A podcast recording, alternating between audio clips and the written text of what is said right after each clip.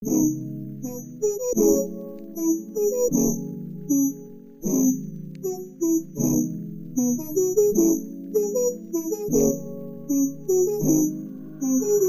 everyone, and welcome back to the Movie Dicks podcast. I'm Gabriel Chavez. And I am Paul Schendel. Today, we are expectorating the phlegm covered hairball that is 2019 Cats. If you don't know anything about this movie, first of all, this is a comedy podcast. If you have not seen the movie we're about to shit on and you want to avoid spoilers, stop now. But if you don't care about spoilers or you want to laugh and learn why this movie sucks so bad, ring the doorbell and say trick or treat. I promise I didn't put razor blades in the apples. Without further ado, let's hand it over to Pablo Francisco. A tribe of cats called the Jellicles must decide yearly which one will ascend to the Heaviside layer and come back to a new Jellicle life. Paul, did you get that from this movie? I didn't. I, I, I kind of understood that there was like a American Idol thing going on for a second and that they got like accepted into the life. Yeah. something. I just I, I, think I figured sure. out that jellicle was a not a real word. Maybe 45 minutes through the, the movie or something Dude, like that. I, I feel like the movie doesn't really make any effort to show you that there's something happening in a story for like 25, 30 minutes. So for like 30 minutes, you're just hanging in these like musical sequences and you're like, what the fuck is happening?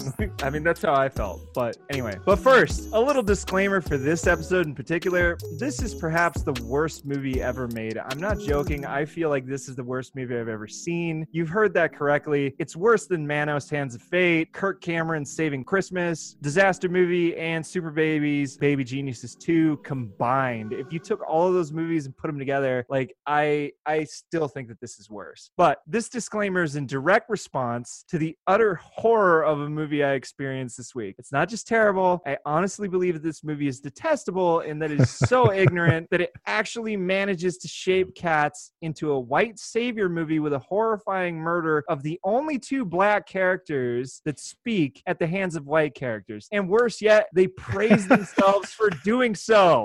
I'm not joking. I had to think, I had to look this up to make sure I wasn't reading too far into this, but I'll get to this later. It's the whole thing about changing the color of cats in order to fit the fuck. I- It, I- I'll get to it. But also, I'm going to say fuck and cunt a lot in this episode because this movie had me wanting to fucking slit my wrists rather than continue watching it. It took me 12 tries, Paul, just to get through the first seven minutes of this dumpster fire. And Yeah, it was the my worst. face melted a little bit too when I was watching it. you felt like you were having a stroke while you were watching it. Uh, but it is the worst thing I've ever had to sit through. I'm not joking when I say that. But so I apologize in advance if you are sensitive to those words. Just know I say cunt, meaning the British cunt, aka a stupid person, as in the first entry of the Oxford English Dictionary defined as a very unpleasant or stupid person, not a woman or a woman's anatomy. With that out of the way, this movie was released by Universal Pictures through their working title productions in association with Amblin Entertainment, Perfect World Spielberg, Pictures. yes, God. yes. What the fuck?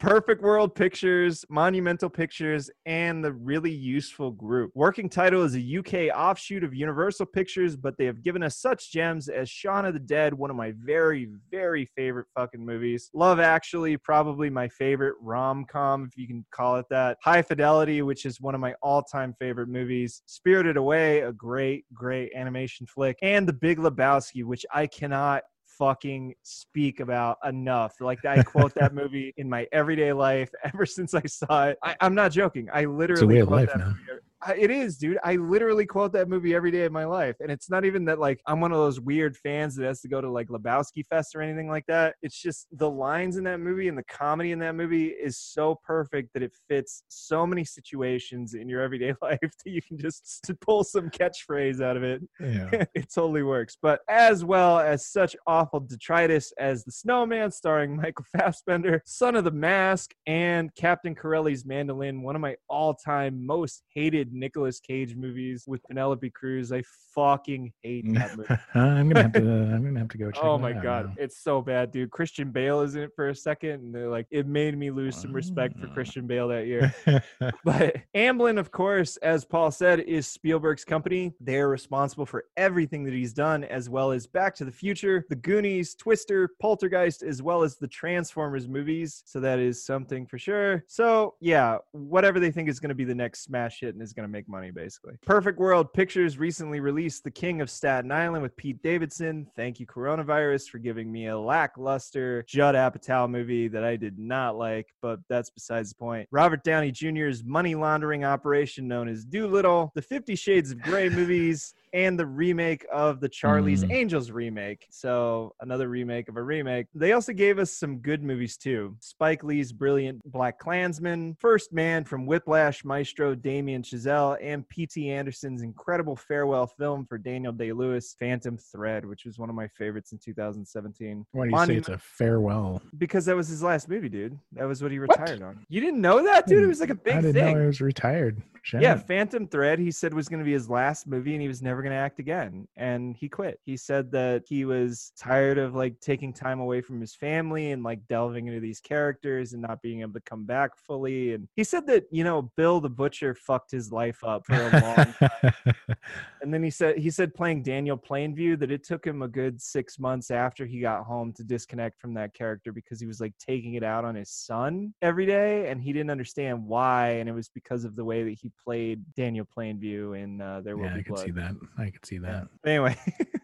Yeah, he's retired, dude. It's a fucking shame, man. Rest in peace. Great actors. because- Drainage. he tells the kid. Oh my God. the kills milkshake runs down or whatever. Monumental Pictures has a lot of things in pre or post production, but they gave us a TV show called Harlots. No idea what that is. Another one called Ghosts. Also, no idea. And a movie called How to Build a Girl. And this. So, yeah, not off to a great start for their production company. The really useful group gave us some good flicks in The Perks of Being a Wallflower, Breakfast on Pluto, and Woody Allen's tennis affair known as Match Point, which is one of my favorite Woody Allen movies, actually. Yeah. But Twist at the Also- end was great. Oh yeah, dude. I mean, it's it's so well acted. I mean, I hate I hate saying that I like a Woody Allen movie because the guy's a fucking pervert and married his stepdaughter and all that other shit. It's fucked up. If you don't know about Woody Perverts Allen, man, make like great art. What are you gonna do? Fuck. sure, sure, yeah. But they also gave us some shit like the 1998 version of Cats, as well as this version and Phantom of the Opera. Yes, the Gerard Butler, Gerald or Joel Schumacher, 143 minute disaster of a fucking movie. The producers, We almost did that one for this show. we all yeah, yeah yeah yeah. You were you were saying you want to do a musical and i know that you were pushing that pretty hard and it just randomly popped into my head. I was like you know what? Cats is one of those things that i eventually have to get to to figure out what the fuck happened there because Anyway, the the producers to blame for this abomination are the usual company men from Universal and Warner Brothers. That's Tim Bevan, Eric Fellner, Deborah Hayward, a producer named Joe Byrne, Lee, uh, Liza Chasin, Ben Howarth, the guy who created the musical version of this, Andrew Lloyd fucking Webber, Angela Morrison, and Sarah Jane Robinson for working title, as well as director Tom Hooper. Andrew Lloyd Webber, I won't get into because we know why his name is here as executive producer, and the company men notwithstanding, the rest of these people should be reprimanded. Ben Howarth produced the HBO TV version of His Dark Materials, which I still have not seen, as well as Mary Poppins Returns, War Machine with Brad Pitt for Netflix, and one of Hooper's previous movies called The Danish Girl. Liza Chasin, while being a producer, seems to be a company man in that she was a development executive for a while, and she has produced a lot of movies for Universal over the years, not worth going into because this movie undoes any respect she may have garnered with her other 73 titles she produced over the years, some of them being very respectable. But I'll leave you to Google her because I just I don't want to get into it here because I got to get to this fucking movie. There's so much I got to say here. That leaves us Joe Byrne, who produced the bizarre but fun World War II zombie flick called Overlord. Have you seen that, Paul? Uh, no, I don't think I have. It's good, man. Like I, I don't I don't want to like pump it up, but if you haven't seen it, this is a violent as fuck movie that's really goddamn entertaining. It's a zombie it movie that takes place during World War II. It's basically Wolfenstein and Band of Brothers mixed Yeah, together. It's yeah. really fucking weird. But anyway, Joe also produced Alex Garland's cosmic horror film we mentioned before, Annihilation, as well as the pilot episode of Game of Thrones, a show that literally shit the bed in its final act and has disappeared from the collective consciousness of the entire world. Like that, seriously, when was the last time you heard somebody talk about Game of Thrones besides us? Mm, I don't know. Two days my after the season finale. Yeah. That was the last time. but but this movie, this movie stars a ton of people. Some respected, others that are pop culture celebrities that suck. Among them are the lead role played by Francesca Hayward, who is the principal ballerina at the Royal Ballet. That was why she was cast. She has two other acting credits, one feature and one short, so nothing really to speak of here in terms of screen acting. The flaming car fire of a quote unquote actress known as Rebel Wilson is in this flick. I I personally hate this woman's acting and her quote unquote comedy. It's what Eric Cartman on South Park referred to as a fat chick who jokes around about her vagina all the time. I know I'm being reductive here because of males doing the same thing like Seth Rogen and Chris Farley and every other fat guy comedian that jokes about their dick all the time, but I think Rebel Wilson is annoying more than anything and I don't know how she has a career to be honest. Like I fucking do not like this woman. There always needs to be one one type of that like character available for these types of roles, and she Yeah. fits the bill. Yeah, I mean, there's no, I can't think of any like fat white women comedian actresses now that I think about it. What's her name from Spy? And uh, Oh, Melissa McCarthy. There you go. Yeah, yeah, yeah. yeah, Okay, all right. So I stand corrected. She I'm got- sorry. She's the British version, probably less funny. So yeah, and she doesn't, and she doesn't have any dramatic talent either. At least Melissa Yeah. McCarthy has some dramatic talent. I would say on. she's adequate. I'll watch one of her movies and enjoy it probably. So, as long as it's not Ghostbusters 2016. Oh my god! Holy shit! And then I will shit fucking flaming diarrhea out of my ass. What what a way, dude! What a way to seriously drink an entire bottle of Ex-Lax and just fucking crouch over everybody involved in that and just shit all over them. I I fucking hated Ghostbusters and the new one before it got killed by coronavirus. The new one when the trailer premiered, I was like, what the fuck? Like, so now we're gonna do a preteen version of Ghostbusters? Like, what the fuck is happening? Stranger Things, Ghostbusters. Yeah, and they have one of the kids from Stranger Things in it too, and I'm just like, okay, so now we're really not even trying. We're just like paste, cutting and pasting shit together and forming like Franken movies and pushing them out for summer release. But moving on, James James Corden plays a fat cat that rummages through trash. He's another celebrity that I hate, much like Billy Eichner. I wish I had never known about this man ever existing. He's been in the Emoji movie, Paul. That's what you need to know about him. No, no, no. no. He's a hack that keeps trying to be funny and people keep paying him and I don't know why. And he has 71 acting credits, Paul. How does he have 71 acting credits? He's likable, I guess. Oh my god, I fucking hate him, so I don't know who his demographic. Well, Gabe, you got a lot of hate to go around, apparently. so, uh, Speaking of people that I hate, Taylor Swift is also in this movie, presumably to try to attract the white 20 something women to the theater to see this thing. She has one scene, one song, and she was in the Jeff Bridges and Meryl Streep movie called The Giver. She voiced Audrey in the CGI animated version of The Lorax, as well as the holiday themed disaster of a film called Valentine's Day. That's it. Those are her only three acting roles, besides music videos, if you want to call that acting. Unfortunately, some great actors were taken down in this movie as well. The first is why the Idris Elba?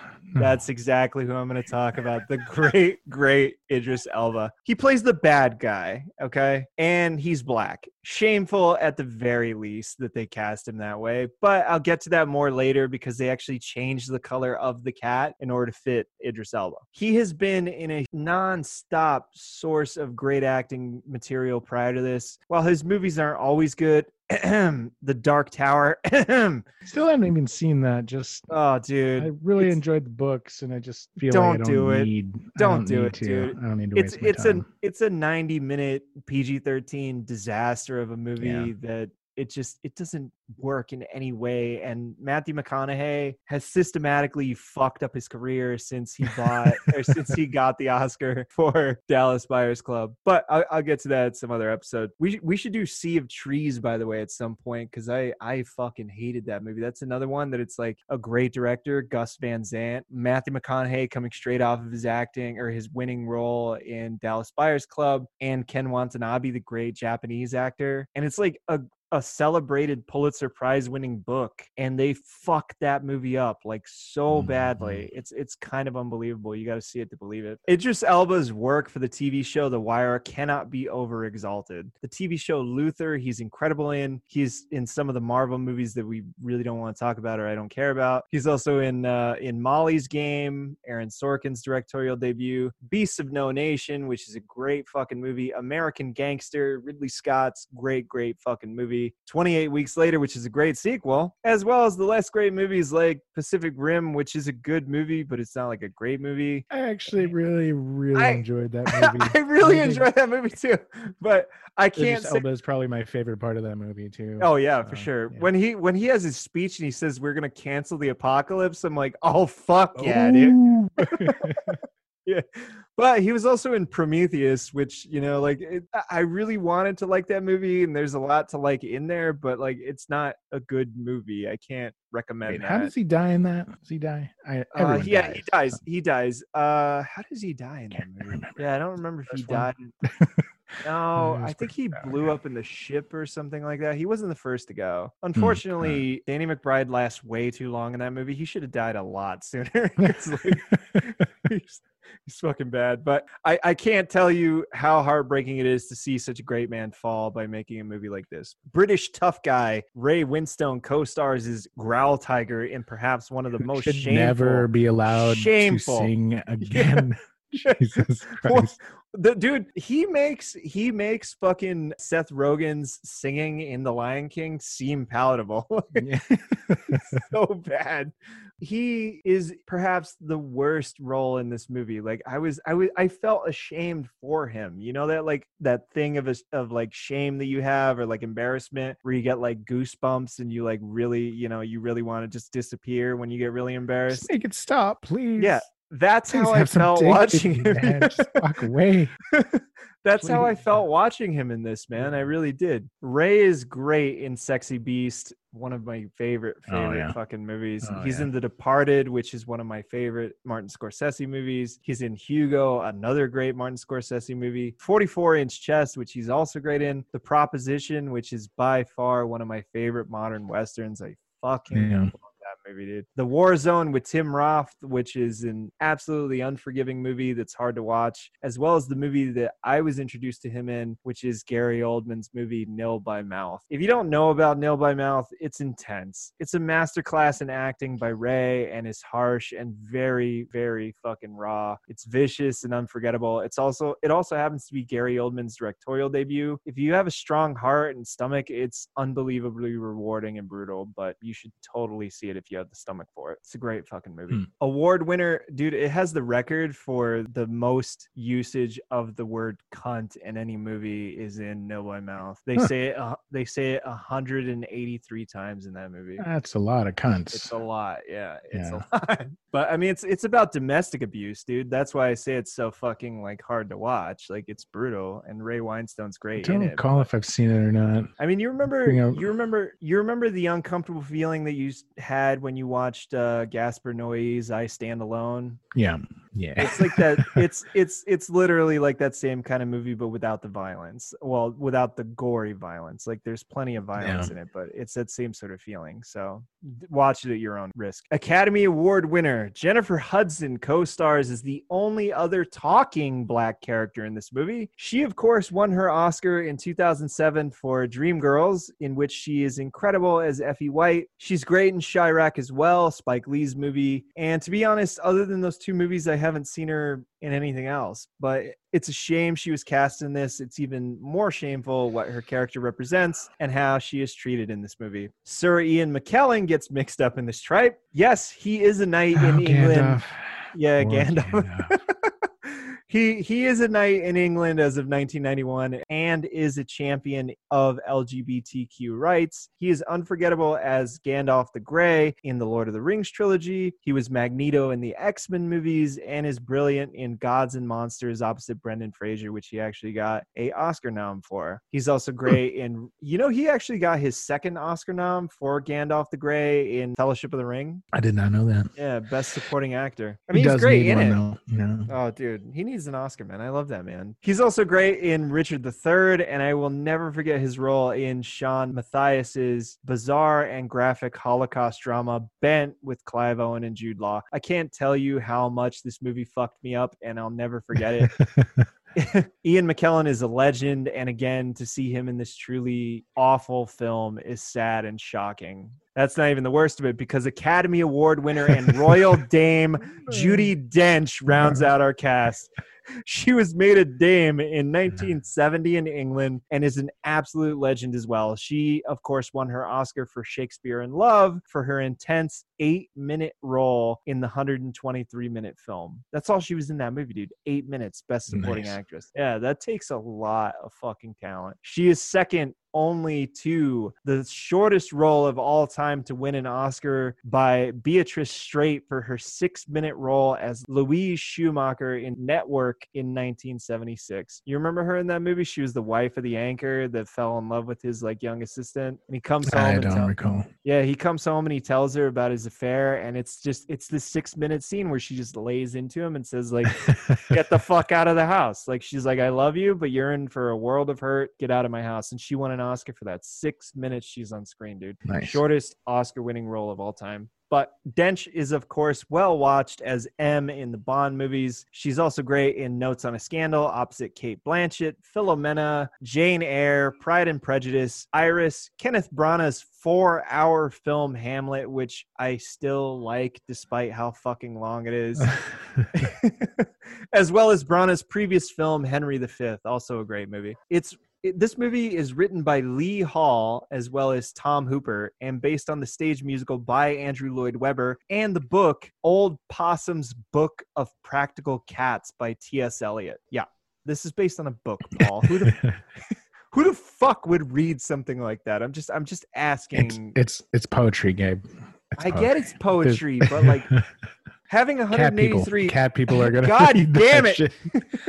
Uh, I'm gonna get to cat people throughout this episode. So if you're a cat person, I apologize. But Lee Hall, Lee Hall wrote Billy Elliot, the book and the script, as well as Spielberg's War Horse, Victoria and Abdul, which starred Judi Dench coincidentally, and the Elton John biography movie Rocket Man with Taron Egerton, which was actually pretty good. I liked it a lot more than I liked uh, Bohemian Rhapsody, but that's me. I'm also Yeah. more of a Elton John fan than I am a Queen fan.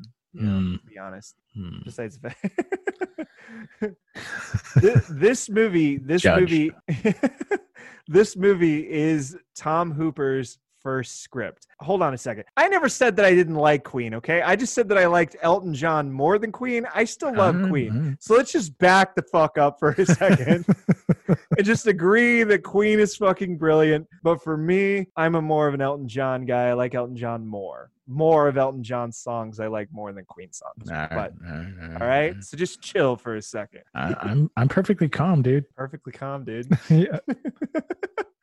this this abomination is directed by Tom Hooper, who won a fucking Oscar over David Fincher for The Social Network in 2011 for his movie The King's Speech. That's that's really the crime of this movie, dude. Is that he took David Fincher's Oscar away for The King's Speech, and then he gave us this.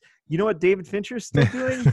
great movies and great television. But he also gave us the undercooked but well acted movie The Danish Girl, which won Alicia Vikander her Oscar, as well as the overly long Les Mis film adaptation that won Anne Hathaway her Oscar in 2013. I mean, I know that you got some shit to say about that, Paul, but we'll get to that later. the King's Speech won four Oscars, including Best Picture, Best Actor for Colin Firth, and Best Original Screenplay, in addition to Hooper's Oscar for directing. He also directed The Damned United with Colm Meaney and Michael Sheen, which is a pretty good movie as well. Tom Hooper also holds the distinction of only being the fourth person to ever direct both an Oscar winner for Best Picture as well as the Razzie Award winner for Worst Picture. The other people that he holds this distinction with is the other people that he holds, holds this distinction is Michael Cimino, who won Best Picture for The Deer Hunter and Worst Picture for Heaven's Gate. Kevin Costner for Dances with Wolves as Best Picture, and his Worst Picture winner was The Postman, which is a fucking disaster of a three-hour movie. And Peter Farrelly, who won Best Picture uh, over Black Klansman for the white savior movie called Green Book, a significantly less great movie. And his worst movie that he won Worst Picture for is called Movie 43. I don't know if you've ever seen that, Paul. I think I watched maybe three minutes of it. Dude, that is Netflix, something right? that is something that I don't know how it happened because there's so many great actors in that movie and it's a pile of shit. Like it's one of the worst fucking movies ever made. And I think I think it was Hugh Jackman. Like eh, I think Hugh Jackman's scene he has like balls glued onto his chin or something like that that he's constantly scratching. And I'm just like, how how did this happen? Like how the fuck did this happen? But I'll continue on. Maybe he just blackmailed a lot of people into oh making Oh my with him. god, I, I sure hope so, man. Like it's it's kind of unbelievable. But Peter Farrelly is like a piece of shit director, though, man. Like his movie version of the Three Stooges is unforgivable. To like shit down the throats of those three men with the Three Stooges, with Will Sasso I playing mean, Curly. It's bad. Like I think the you're talking about the Farrelly brothers, right? Like Yeah, there's yeah, two yeah. of them. Yeah, yeah, they make, yeah. yeah. They've got some really good comedies, so I can't shit on them too much. But yeah, Yeah, you know- their their share of shit balls. So. There's some there's something about Mary is still a great movie, even though it's like really fucking juvenile. Like I, I like that movie a lot. Kingpin is probably my favorite. Kingpin. movie. Kingpin is great, dude. Woody Harrelson is so fucking good in that movie. Yeah, and and Bill Murray too. Yeah, Bill My Murray's great in favorite Bill movie, too. Murray's. But yeah, Yeah. all right, we can move on. Continue, continuing on. Uh, Cats Cats is 110 minutes long and was produced for 95 million dollars. Most of it going to visual effects. This Mm. movie was basically entirely shot in front of green screen. Yeah. But and they cut the budget for the visual effects yeah, because yeah, you, can, see it. fucking You can see it, yeah. Dude, did you know that this movie, two days after it was released, was recalled by Universal Pictures so that way they could release another version of it that was re edited and had better visual effects? This is the better visual effects version. I want to see better the bad ver- version. I know. honestly. I don't know. How, I want to see the much as it- butthole cut, of course. yeah, there is another cut of this movie. If you don't know, there is another cut of this movie where there are anuses on every single one of the cats they had to go back and like digitally erase. But as much as I don't want to sit through this movie ever again, if I could travel back in time and watch that original cut just to compare it to this version, the original theatrical cut, I would just for the sake of this fucking podcast. But this movie was released just in time for Oscar season on December 20th, 2019, at 3,380 theaters and debuted at our second lowest number yet, less than the core, but not as little as Gigli, $6,619,000, Ouch. which is terrible for a $95 million movie, especially since like Gigli, Gigli opened at 3 million and had a $75 million budget. So it's like somewhere in that same realm of like, oh, God damn, like what the fuck did we do? But this movie opened in the number four slot with Frozen 2 in its fifth week in the number three spot, Jumanji, the next level, in, in its second week in the number two spot, and the movie that holds our inaugural podcast spot, the miracle film known as Star Wars Episode 9, in its first week in the number one slot with its $177 million weekend. Imagine that you are a producer of this movie and you want to put this out the same weekend that Star Wars, the final chapter of the Star the fucking Skywalker saga is going to come out. Even if this was like the best movie of the year, there's no way you're going to be able to compete with that fucking box office. well, like it was like the they they like- just wanted the Oscar, is what they. That was the whole point of this movie. They thought they were going to get Oscars for this shit, and I know. like the know. last day that they could release it, right? Yeah. For- I mean, the the last day that you can the last day you can release is the last day of the year which is december 31st but Yeah. like it, it needs to be released in new york and la and play in at least two theaters in each one of those towns on the 31st in order to be eligible for the oscar so it just wasn't done. yeah yeah yeah, yeah. They had to it's fucking terrible as possible to release it.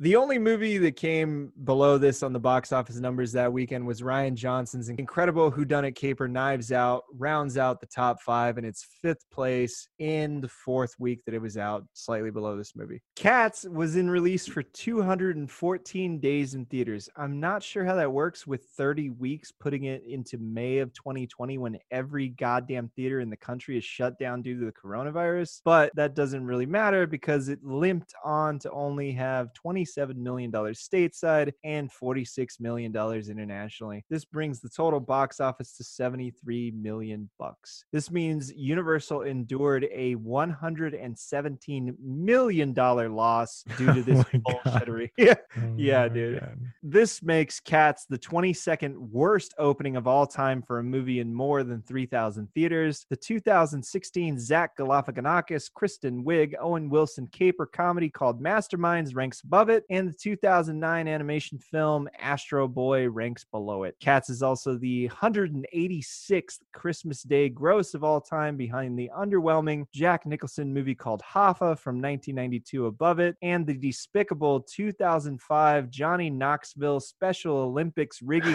comedy called The Ringer below it.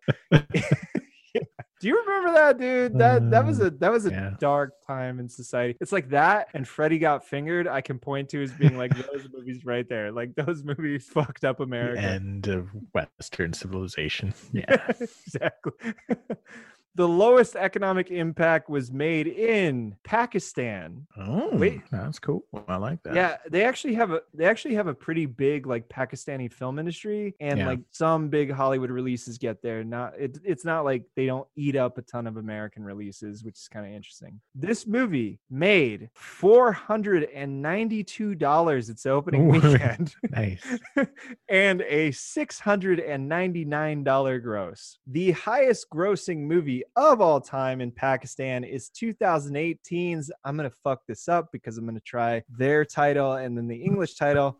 But Ja- Jawani Phir Nahi Ani 2 or JPNA 2 or AKA Youth Won't Come Again 2, a film from Pakistan with a $3.1 million gross. It's the highest grossing movie of all time in Hmm. Pakistan. To give you an Kind of want idea, to check it out sometime. to give you an idea, the highest grossing movie of an American film in Pakistan was 2019's Avengers Endgame with a 1.9 million dollar gross. So this made Huh. 3.1 and Avengers made 1.9. So they, they still get big Hollywood releases and there is still somewhat of a market there. This isn't like what we were talking about about like oh man where they make like 10 grand on a picture and it's like why the fuck are you sending movies there? Like you're not making any money. But Yeah. at an average at an average ticket price of 629.5 Pakistani rupees or $3.77 American, which is a deal, bro. $3.77 to go see a movie. That brings the total asses and seats to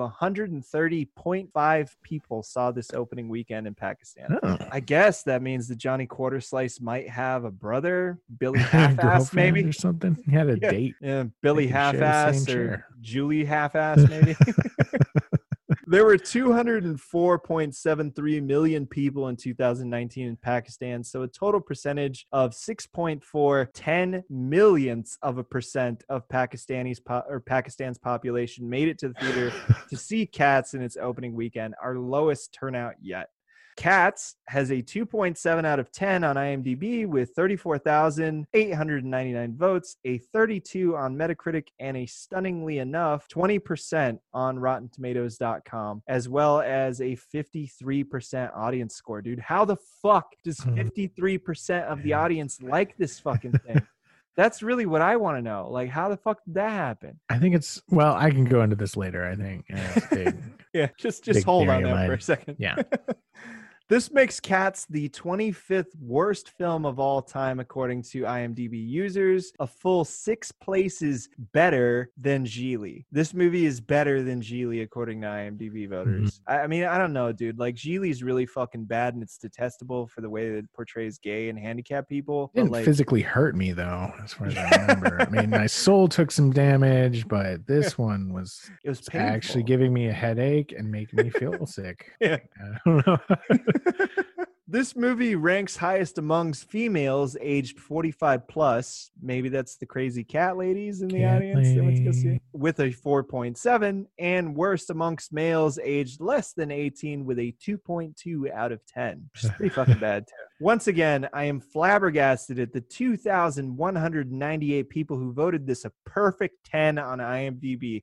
Utter shock, dude. Like, what the fuck? Uh, my vote was amongst the 16,682 other votes, or 47.88% of the total voting populace. For one out of 10 is what I voted this pile. If I could have rated this as zero, I would have, but that throws off statistics when you rate things as zero. Yeah, you can't divide by zero. It breaks Yeah, things. yeah. Yeah. I mean, if this movie had like a negative one on IMDb, I'd be Oh, like, oh my. God, Oh, that's right, fucking amazing.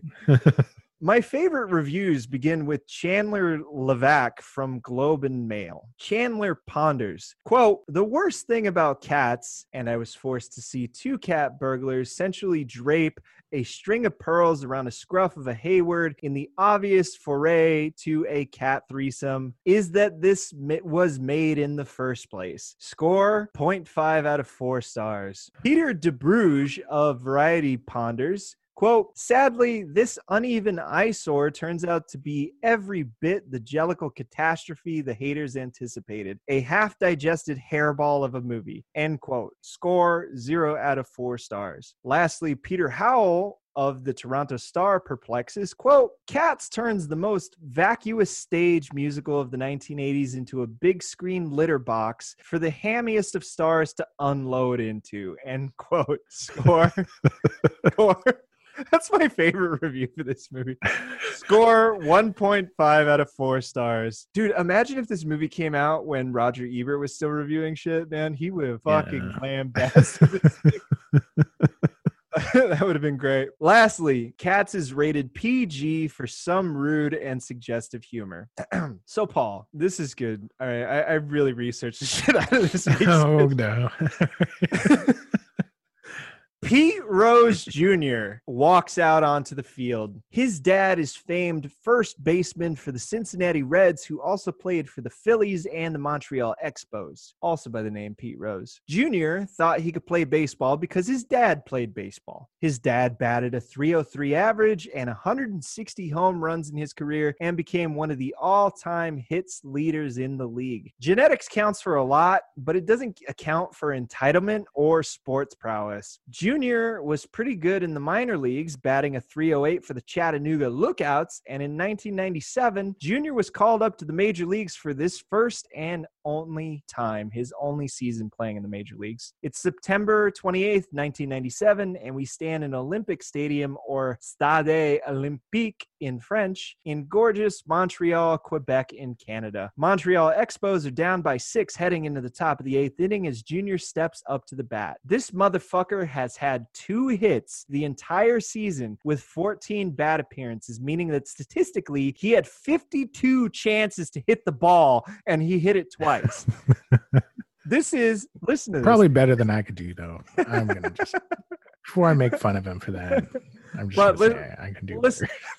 listen for a second because Junior hits two balls his entire career in the MLB, and his dad hits 4,256 God hits damn. over his career. So a, a little bit of a difference. I feel bad for anybody that saw him come on the field and they're like, "Oh, that's that's Pete Rose's son, man. Like he's gonna fuck," and then he fucking does this whole shit the whole fucking Oof. season. Yeah. I would want to kill myself, but guess it's not just the genetics, huh? Yeah. no, Hmm. he faces off. He faces off with our lowest batting average yet, a .143 batting average. against against Rick DeHart, who's pitching for the Expos. This is his second time facing DeHart during this game. This would be Junior's final game for MLB and last plate appearance. I squat over home plate, Paul, as I am keenly aware of the lactic acid building up in my calves. A grown man was not made to squat with his balls hanging this far under his body. I can I can damn near feel them teabagging the padded bag of home plate. I spit and I waggle two fingers. You know for sure that this time it was not my cock hanging out of my pants. As you wind up and pitch this motherfucker to me, Paul. All right. I have a formula that cannot fucking lose. Let me check. Remember Les Mis, that movie with Tony Hooper, but uh, Tom Hooper, Tom Oscar, Tom Hooper, that guy, whatever his fucking name is, he's got Oscars.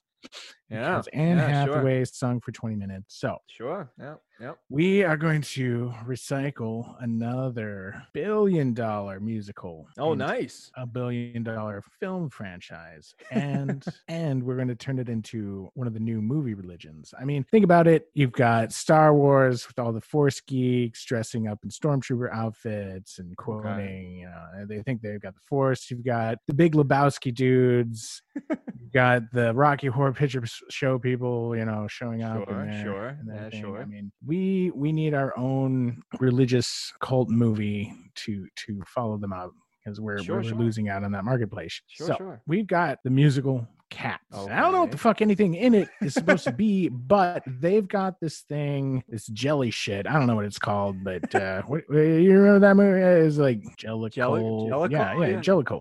Yeah. Jellicle. So it's got its own religious dogma, its own belief system. So we are looking to target the 40 plus year old single white woman kind of people. Okay. Okay. Sure. and sure. Sure. Uh, we're also looking to indoctrinate the younger people with this okay.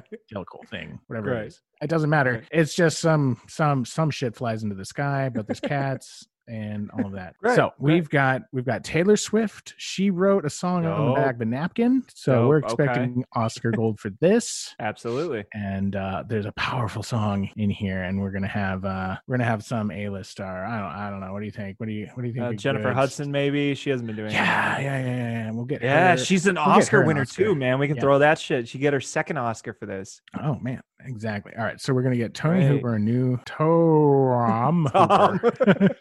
Tom Hooper. We're gonna get him his second Oscar. Okay, thing, great, and, great, great, uh, great. A couple, couple other Oscars, and let me tell you, the special effects are going to be amazing. We're not going to bother with mocap suits because those are restrictive to the Oh actors. yeah. We're just gonna have them wear regular clothes, and then the CGI artists are going to just frame by frame just draw every single fucking thread of hair on these actors. Okay, I, I don't cool. think it's going to be too expensive or time consuming. I'm sure Okay. they'll be able to finish in a reasonable amount of time. I mean, it's it's what July, and we want a December release for this. Yeah, I think we can do it. I mean, four months, Yeah. five months is totally enough Yeah, time in order I- to do I- that. They'll probably only need a few million for the special effects.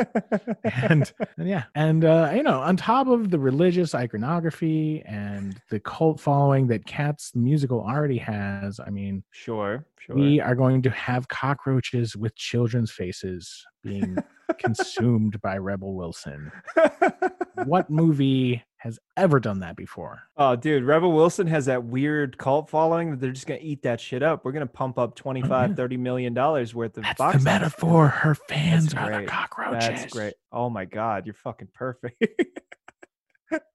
great. So, how, you know, what do you need for this thing? Like uh, 75, Uh, 200 million. 200 million? I, I can give you 95. You can do it for 95. you can cut the Mm, budget on the visual effects. Yeah, the visual effects, we don't we don't need those. They can they can figure it out. Computers, that, you only need one computer to do these things with some like yeah, you know, sure. QuickTime or whatever that. I don't know. I haven't used a computer since 1995, but it's it's fine. Great, great, great. Sounds great. Yeah, I dig it. All right. Yeah, great. All right. All right. So, Jellicle. Paul, I, I, I have to, I have to ask. This isn't what we usually do. Hold on, my jellicle nutsack is itching right now. Uh, So Paul, I, I Okay. have to ask. We haven't done this in a while, but like, I, I just have to get your gut reaction. Just give me your one word or your one sentence gut reaction to seeing this movie. One word: pain. No, no, no. One, one sentence. One sentence. Physical pain. My face is melting. Make it stop. Make it stop. I watched this movie late Monday night, I think it was. And um, when I watched it, Caitlin already went to bed. And usually, you know, me watching a movie late at night doesn't bother her, no matter how loud I crank it. And like, she actually texted me during me watching the opening sequence in this movie and just texted me, I don't know what the fuck's going on. Make it stop. my my wife is a big musical fan. She she likes Phantom of the Opera a lot Mhm. and other kind of similar types of movies. And so we were gonna make a, a date night out of this, just fun of it. And she just couldn't take it. She she made it maybe eight minutes, ten minutes in, and just checked out. She was like, "No, there's nothing fun about this. There's nothing here." right, right. Migraine, God damn it.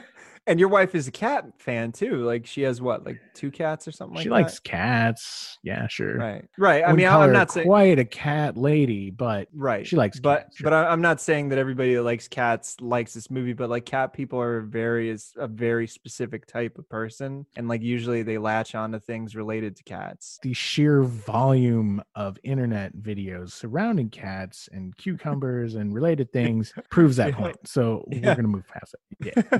All right. So I'll say right now, Paul, this whole goddamn movie is a dumb fuck moment. There isn't a single moment that there is there isn't a single moment that sticks out above all the others. But that being said, I do have a mega dumb fuck moment later that I'll get to. But straight off the bat, this movie looks like a fucking video game, dude. Like there's too much digital work and there's all this like match move shit with camera movement that it looks like a fucking video game. The first 15 minutes or so, he Tom Hooper, I'm gonna get it right this time, uses the shaky cam Yeah. a lot and so they they have all this cg work and the cats Mhm. are kind of jumping around and their faces aren't attached to their bodies correctly and it's shaky cam yeah that was making me like actually ill and was making my head hurt and i really hated it Could you But imagine I thi- seeing this on a yeah. giant screen, dude? Like it would be I unwatchable. if it had gone on for five more minutes, I would have had to stop. But at some point, they go to like crane and steady cam Right, and right, right. tripod shots or whatever, and it ends the shaky cam bullshit. So horrible. Yeah, that's like that's like Tom Hooper's signature style is like that weird like handheld with a wide angle lens type shit. He's done it in every single of his movies, but yeah, and that that is like him putting his mark on it. Like this is a Tom Hooper Yes. movie, but I, dude, my it- face. I'm face to face with the actor while they're doing their Oscar-worthy performance. And Yeah. Hathaway, she, I can smell what she ate for dinner in my face right now.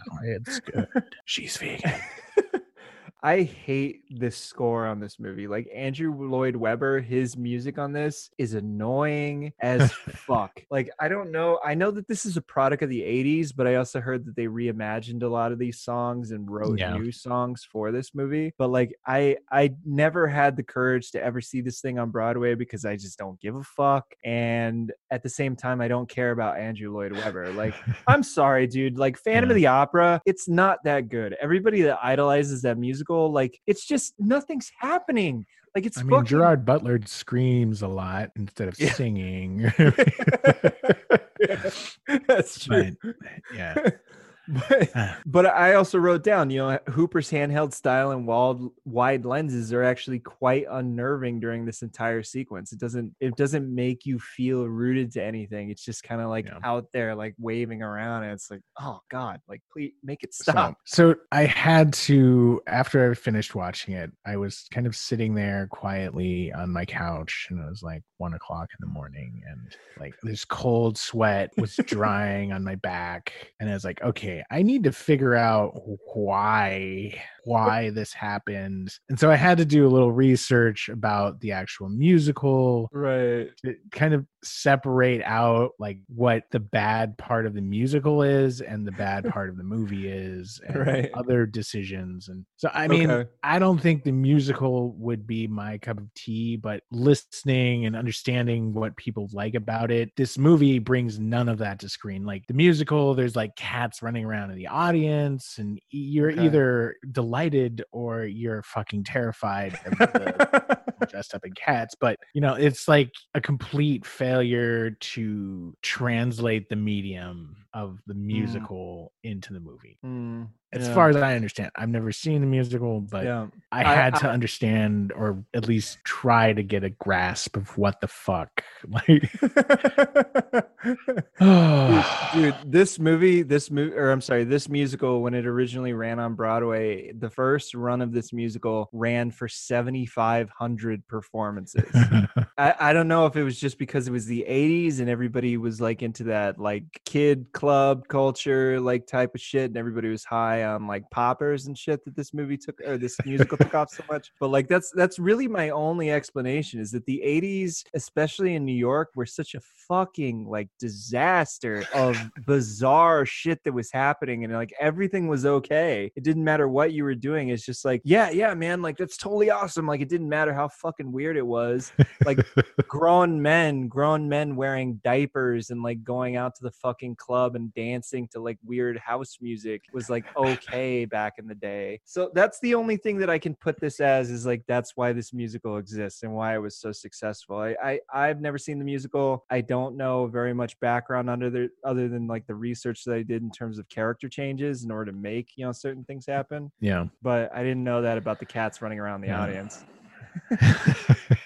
Dude, the, the- yeah it's uh i mean it's like a the musical is supposed to be just a weird collection of you know musical numbers there's no plot yeah. that i mean it's just it's something that you go and you're entertained and it's got cats in it and there's no point and it's just fun that's it Okay. but right. this is not a fun movie this Yeah. is not fun this this is pain This made me pain.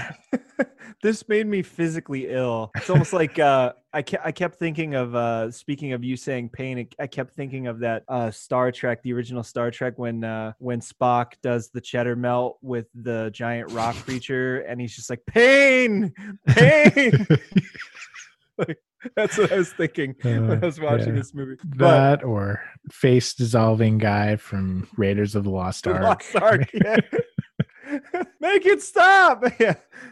Dude, the wire foo in this movie, in order to make the cats like jump between objects, is so fucking incredibly obvious. You know, like you can see It's- where they're like slowing down in order to land or like Yeah. take off or whatever. It doesn't or look like cats the, jumping. CGI artist is like digitally dragging the cat superposition over the other stuff. Yeah. yeah. The- okay, Yeah. for like a musical that has a lot of dancing in it to be good, you need the dancing to be real. Yeah. Otherwise, it's not impressive and it just looks Yeah. like a bunch of shit falling from the sky onto the screen. yeah. Uh, this movie was summarized for me within the first like 10 15 minutes whatever it is but it's when idris first shows up and he's standing there and his first word in the movie is he looks it toward what the jellicles are doing and he's like what? And he disappears and i'm like that's the summary of this movie. Like Huh. what yeah. but the the opening song about like the jellicle cats is way too long dude it's like the first 10 minutes of this movie they say jellicle like a fucking thousand times and it's just way too fucking long and it's annoying as shit And and now Jellicle is part of my vocabulary, and I'm not cool with that. unfortunately I'm not Yeah. cool with that. Uh, but in this movie the the beginning of the movie when jellicle or i'm sorry what the fuck am i saying why am i saying jellicle it's stuck in my head but when when idris first meets the white cat played by francesca hayward i think her name is victoria yeah. When when idris first meets victoria that's usually when i checked out on this movie. I said it took me 12 times to get through this movie and i'm not joking. The 11 times previous to me sitting through this was me always getting up to the point where he meets her and i'm like i'm out. I can't do it. Like i just i stop it and i like god damn i can't do this but i it, uh, i physically forced myself to get through that moment in order to continue watching this movie and then it just keeps going and going and Yeah. going and going and it's like It oh my god stop. but there is something really unnerving about the commitment of these actor- actors to their performances i know it's theatrical and over the top and the blocking is for blocking's sake but like seeing them do these like motions of cats and like their commitment to that i'm just like yeah. gawked by it dude Oh, I they really am. can't. it's- they can't decide whether or not they're humans or they're cats. Like so, you've got human faces and human hands, and then weird cat ears flopping around, and and they're fucking Rebel Wilson is spreading her legs and scratching Yeah. her crotch, and I'm just yeah, I'm really yeah. disturbed by the whole thing, and I don't like it. I, I want to forget about it. Please, please help. He's helped me forget. you need to get psychological help in order to do like regression therapy to forget this movie. but I, here's the thing, dude. Like, I, I don't know. Obviously, I never went to the musical, but I want somebody to uh, actually tell me: is Cats supposed to be creepy, cryptic, and overly campy, or is it just leaning into the camp, or like what the fuck is happening here? Because like it's so it's so tonally insanely different from anything that I've seen. That this is like I remember that one of the reviews that summarized it best is that this is like a fever dream of a movie, and I'm like, yeah, like this is something that I'd see. like, I okay. But- I actually had a nightmare from this movie, and it was Judi Dench vomiting up a hairball that then formed into a little like child figure, and it had the face of my sister when she was a kid on it. oh And I just god. woke up like sweating when, when don't know what the fuck happened. Please, when, when was the last time that you had a nightmare from a movie? I don't like I uh, don't Mother. dream, I don't have nightmares. Like, yeah, mother messed me up pretty good, but well, once, once, but yeah, this I I don't know what the fuck happened. The hairball with the child's face, like dancing. Yes, That sounds terrifying, happened. dude. You know, I mean, this movie by this point, we've heard Jellicle like a thousand times already. Like, can we hear another word? Like, I understand part of it, part of this movie is is that what it, or part of this musical is is that people like reveled in the fact that it was like nonsense, that it's all gibberish words and it's all bullshit. And that's part of the reason why people kind of attach to it so much. But I hearing Jellicle so many times, I'm just it's like somebody banging a pot lid next to me and it's just going on for like 15 minutes. And I'm like, can you stop? Like, god damn, like please just stop. You're giving me a fucking headache at this point. They they go into that scene that you're talking about about Rebel Wilson scratching her crotch. And like this is th- I don't know if this is supposed to be funny or what's happening, but this is like really, really crass. And I know it's supposed to be funny or cute, but it's because cat humor. Because Cats that's what cats do funny. yeah. With human features though it's just horrifyingly crass man. And then and then the fucking mice come out and like apparently mice weren't in the original musical. Like that's something that's new to this movie is that the mice come out and the mice are even scarier. Like they're these fucking like blubber creatures with like these faces like plastered on the front of them Yeah, and they don't have like noses. Children's faces. oh dude you know that they're slaves of the cats, Yeah. which makes the whole like imagery just that much more disturbing. And yeah my God, my God, but then but then the the horror. but dude like the, the next moment is that the roach dance line comes out and apparently that's something new to the movie too is that that wasn't in the musical. They didn't have roaches in the musical. But she's like banging on the table and they're falling off and she's eating them and then and then out of nowhere she like starts grabbing her skin and she like tears it off and we find out that it's a suit and it's revealed to be a suit and that she's got that like flashy like cabaret uniform underneath. But it's just like she's eating these children cockroaches and then rips off her skin and i'm like what the like god damn dude like what is what is going on Fat cats are funny because they eat stuff. oh god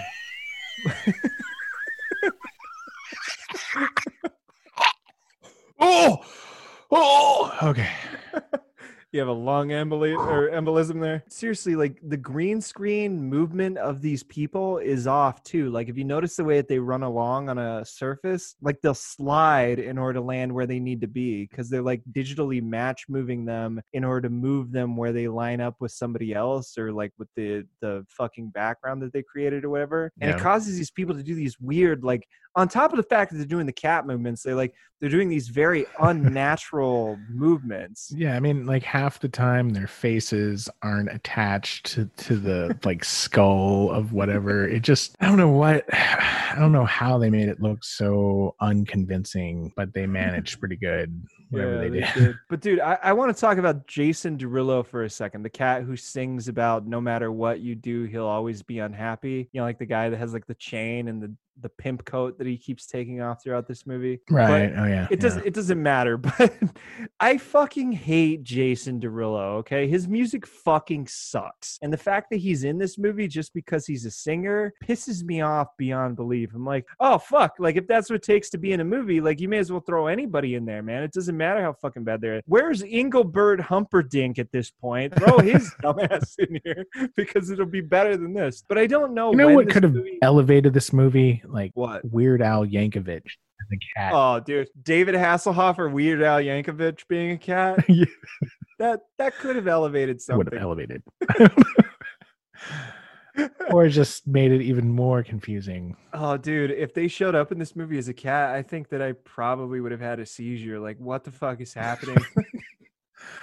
Uh, but I, I don't know when this movie is supposed to be funny or greet us with a likable character. But like, we're already like 20 minutes in, and I'm just like, I don't give a fuck about Oh, yeah. anything that's happening. To be able to make a movie like that where we just don't give a shit, like that's that's a fucking talent, dude. Like, I don't know how you Yeah. fucking do that. I mean, even I- even bad movies like Cliffhanger, like I'm attaching to fucking Sylvester Stallone after like 10 minutes, you know? But like but like this, I'm just like, it's 20 minutes in, and all I'm doing is grabbing my hair and being like, what the I mean, fuck is Here- happening? here's the problem with this whole thing is the goal of the cats is to fucking die in some weird jellicle explosion or death. And so you're like okay to root for my favorite character i want them to fucking die. What the fuck?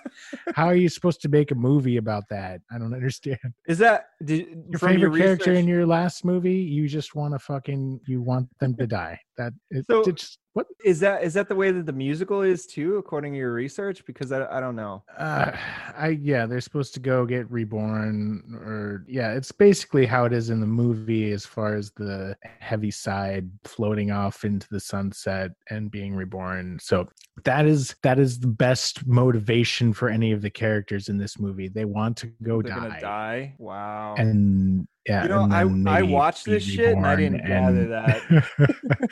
I had to, yeah, no, I I didn't really understand what the fuck was going on until I started doing more research. I I think if I rewatched the movie, then I would understand it more. But yeah, it doesn't. but you're do never gonna do that. for me to to do that. Yeah, I wouldn't do that again.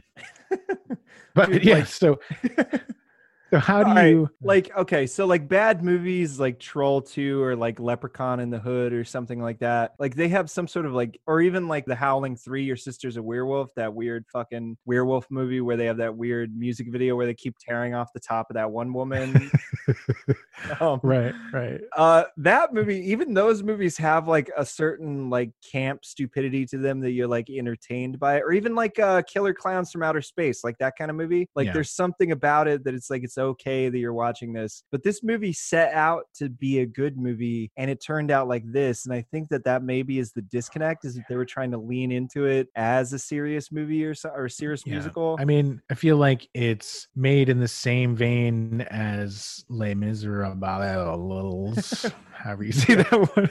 Les, Les Mis. Mis.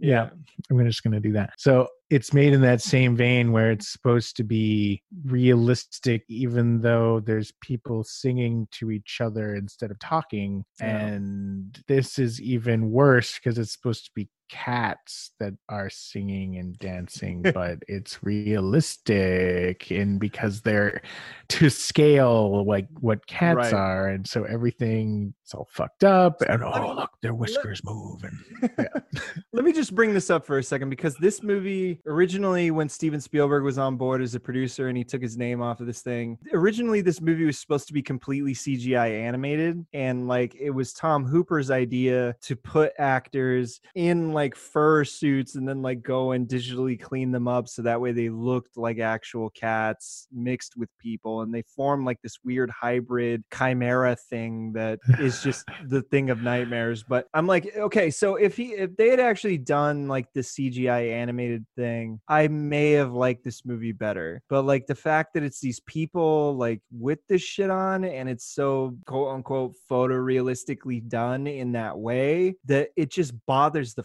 fuck out of me. And like it, Yeah. I I mean I haven't had a nightmare from this, thank God, but like it it definitely is the stuff of nightmares because when Yeah. just seeing it when I saw the trailer, the first time the trailer premiered online, I was like, "What the fuck? Like what is going Yeah. on?"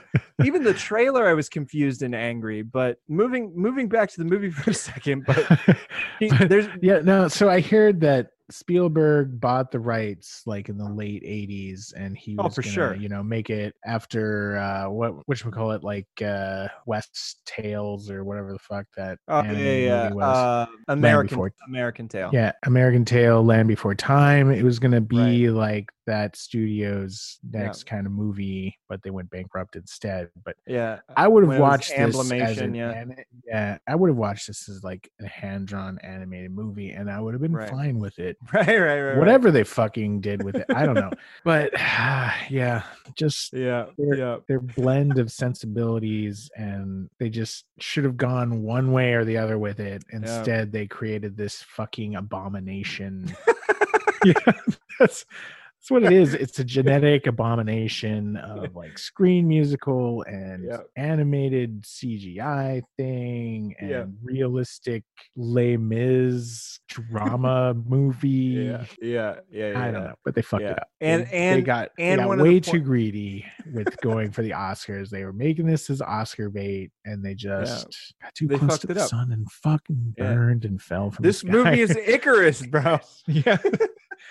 No, but I, I, this movie is also like a weird fetish movie, dude. Because like, there's a moment near the beginning where Francesca like holds up her foot for that one guy to like look at or something like that, and he grabs it and he starts like singing to it like it's a microphone. And this becomes like this weird fetish movie after this. Like it's the foot thing, and then there's like this thing where they go into the milk bar and they're like laying under the milk taps and opening up, and they're holding their mouths open, and there's just white liquid like spraying all over their faces. And then there's that thing with James Corden where he like falls in the fucking pit and he grabs the champagne bottle and he's like lapping it with an open mouth as it's like liquids pouring into his mouth. And I'm like, this is a fetish movie, dude. Like, there's some weird Yeah. fetish shit here. But Yeah. I, I have to say that I have a problem with most musicals in general. So I get drawn because I get drawn into the instrumentation, right? I, I listen to the music, but I don't listen to the words. And it's only with musicals that this happens. Then I'm lost in the story or the point of the fucking song because I like, I cut in and all of a sudden I hear some line and I'm like, oh, wait, I, I wasn't paying attention. like, I need, I need to rewind and like Yeah. listen. But I almost, I stopped caring almost immediately because I'm just like, I, I'm not listening. Like, there's supposed to be story points happening here, and I'm not listening. I'm just listening to the fucking music rather than the the fucking lyrics. And it's like, it's insane. I know that that's a personal problem, but it's a real problem that I have with musicals in general. Is it's just like if you're gonna say a line, Yeah, say a be tough. fucking line, and then the music can be I like a Disney movie. Yeah, I usually watch musicals with captions. That helps. like Yeah. actually, I I had to do what it. the fuck is going on. I had to do it after the first 20 minutes of this movie because it was just like I can I can hear perfectly fine, but like I could not understand what was happening because of that Mhm. problem. And I'm like, D- Disney movies do it right in the sense that like they they have like a story building up to the song, and then the song recaps what you're seeing in the previous Yeah. scene, and that really helps because I'm just like, but if you're giving me the story entirely through the musical number, I'm like, I don't care. I like I don't know what the fuck. but But yeah, This- this movie has no story. Yeah. So you're fumbling around with your dick in the dark trying to find the story and nothing to be had. And that's part of the confusion. Yeah, I think so. I think so. But like right after this moment with like the the the foot, him singing at her foot and shit, Academy Award winner Jennifer Hudson shows up as Grizabella, and her career was one of the many in the industry that have been killed by an Oscar, where they just like after the Oscar-winning movie, they just do like piles of shit. Adrien Brody is a perfect example of this, dude. Like he won an Oscar for a great performance in The Pianist, and he has Yeah. done nothing but bad movies Mhm. since then. And it's like you were an Oscar winner, motherfucker. Like even even just having the subtitle below your name that you were an Academy Award nominee makes your quote go up because then they can profit off of it in terms of like the box office sales. They can pitch that like Academy Award nominee Mark Wahlberg, motherfucker. You know, like he's in. it's it's fucking bizarre, but when you win an Oscar. 4 Academy Award nominee Mark Wahlberg. Let's not forget Mark Wahlberg, Academy Award nominee in The Happening, bro. Let's not forget about that. that. But But when when Grizabella crawls away, it doesn't look like a cat. It looks like a human being demoralizing themselves for a paycheck. Like when she's walking down or crawling away in the alley, like it looks like a human being crawling on all fours. And I'm just like, I know that this is supposed to look like a cat, but like it doesn't look like a cat. It looks like somebody begging to be in a fucking movie. It's terrible. It's awful to see this kind of thing. Yeah. But No, I, I want to. Th- this movie gave me glimpses of if you ever see someone who is panhandling on the side of the road and they're desperate straits and you're like no i have five dollars in my pocket but i want uh you know a coke so i'm gonna keep it.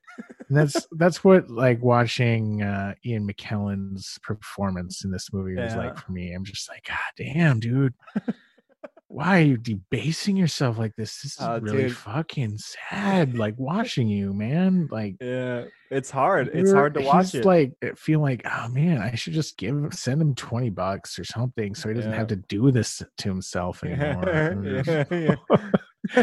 Dude, uh, I, I want to move on for a second because I want to concentrate on Jor- James Corden for a brief moment. James Corden is a piece of shit. He's unfunny and profiteering entirely on his fat and accent, and I wish people would stop buying into it. Fuck you, Isn't it- James. Isn't it funny when he has to get five cats to jump on the the other side of the seesaw Yeah. and then he gets hit, hit in the nuts? That I'll I'll get to that. In a this movie has all these like fail video moments in it that are just cringe worthy as fuck. But like having having having Rebel Wilson and James Corden, both fat comedian comedians who just make fat jokes, it's not funny anymore, dude. It's just sad pandering. It's like it's like Josh Gad, who I fucking hate with a goddamn passion. It's like "J- laugh at me because I'm fat. Please laugh at me because I'm fat. And it's like just stop, man. Like come on. Like you can be funny and be fat. You know what I mean? Like for instance, for instance, like James Belushi or uh, John Belushi. John Belushi was fat and he was funny, and he didn't constantly use his fat as the point of the fucking punchline. Like he was funny and he was fat. Like that's it. You don't need to fucking lean into this fat shit all the time. And I'm fucking tired of fat comedians doing that. I mean, Chris Mhm. Chris Farley already played that out by the time that he killed Oh, yeah. himself. You know, like we we don't need to see it anymore. where we That's already it. know that's why he killed Yeah. himself too. Yeah, So- that's why. Come on, man. Seriously. But wait, wait, wait, wait for a second. Idris is a soul snatcher in this movie, okay? And I'm like, okay. So now you have a magical black guy who happens to oh, steal Voodoo. people's souls. Like now there's some voodoo shit happening, and you're demonizing the black man again. And it happens that he has blue eyes too. And I'm just like, God damn it! Like, can we just fucking like back up a second? Like, who the fuck put this together and was just like, this is a great Oh, idea. Jesus, I just saw Judi Dench doing the scissors like, Oh my god. behind you. Yeah. Oh god, dude. Oh, dude. So I, I wanted to bring this up for a second, but this movie, the way that I felt toward this movie when I was watching it is, you remember when you saw Taxidermia for the first time and that physically ill feeling that you had Yeah. watching it? That's how I felt watching this movie. There's something completely unnerving and grotesque about what you're watching that is just like I don't feel well watching this. Like what the fuck is happening? And I'm not trying to I'm not trying to denigrate Taxidermia because I fucking love that movie, but it's well, it's just, set out to do that. Like yeah. it that was part of its purpose. Uh, but this movie had the opposite purpose, but it was supposed Yeah. to be fun. Yeah, yeah, yeah, yeah. Going going back to James Corden for a second, like he's a cat who says he wants to be reborn skinny so that he can get fat all over again because he enjoyed eating food so much and becoming fat. But like in the next scene, that scene that you were talking about where he's on the seesaw and he has five cats jump on it, he says that he know the other cat knows he's sensitive about his size. Why would you do that to me? I'm like, this, I mean, I know that this is supposed to be a joke, but I'm like, this joke doesn't even make sense. Like he literally just sang this whole fucking song about how he wants to make himself fat again and be reborn skinny so he can be fat again. Then he says he's sensitive about being fat, and I'm like, what the fuck is going on? Like this doesn't even make any sense from like a any sort of aspect. Like your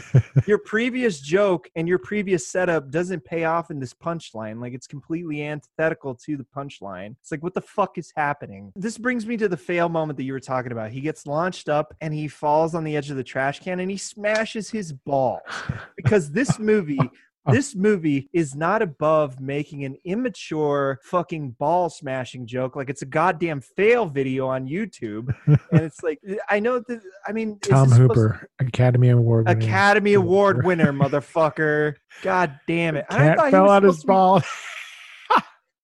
I thought he was supposed to be sophisticated because he's British and he did Les Mis and he did the King's Speech and he's like this high art motherfucker and then he does this and I'm just like, God damn, dude. I, I think the British people enjoy a good ball joke, getting Sure, man getting sure, smashed in the sure, balls sure, sure, joke sure, every once in a while. But Sure, you know, but if yeah, you went to go see a, a Ridley Scott movie, and the one of the punchlines in a Ridley Scott movie was a guy getting hit in the balls by something, you wouldn't laugh. You know what I mean? You'd be like, "What the fuck is happening?" Ridley?" we know, like, we know you're better than this, man. And it's, oh god. But the whole goddamn trash sequence, dude. Like, there's all these phallic symbols throughout it, and like, there's the liquid going into his mouth, the champagne bottle, and the milk that I talked about. But there's this cat with the collar with the fucking um, uh, ID tag on it. I don't know his name, but he's like the main cat that hangs around like with uh with the main character. But he he takes this uh fucking lamb chop and he puts it in a Francesca Hayward Victoria's mouth, fat tip first, and she like makes eye contact and opens her mouth and like takes the meat in her mouth, and I'm like.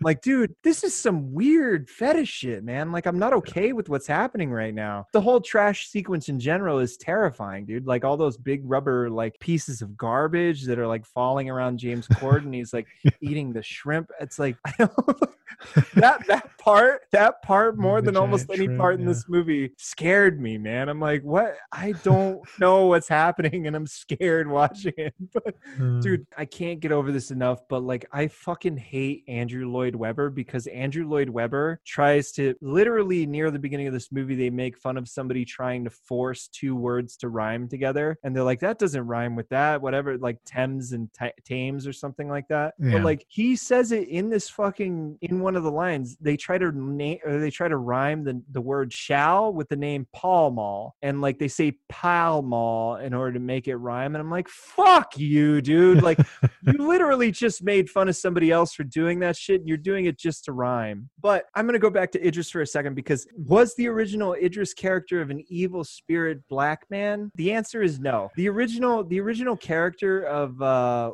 what's the name of his character again um.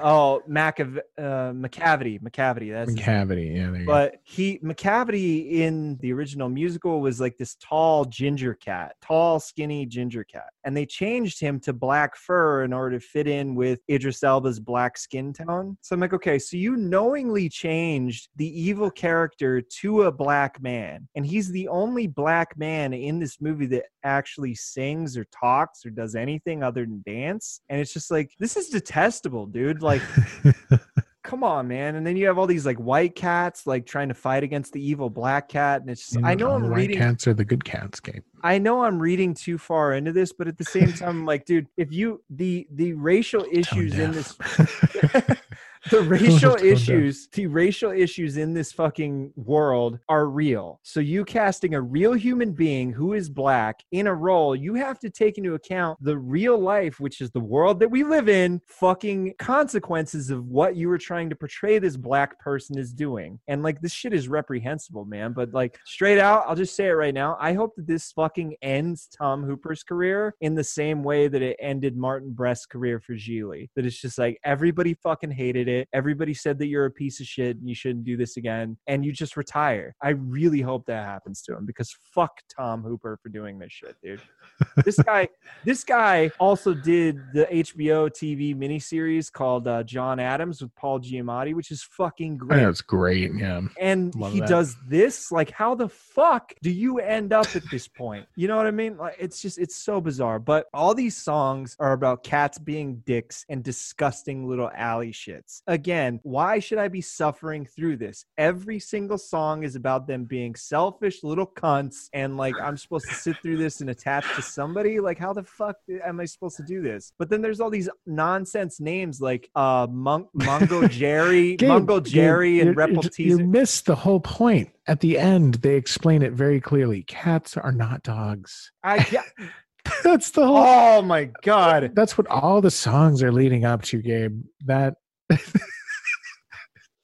I'll get to that in a minute. I'll get to that when I get to you know, toward the end of this movie. But like that, that shit just like flat out angered me to the point that I was just like, oh my god, this is made for cat people. Thank God in this movie that they kept the dog out because I really wouldn't like to have seen how they fucked up dogs and with like a human being.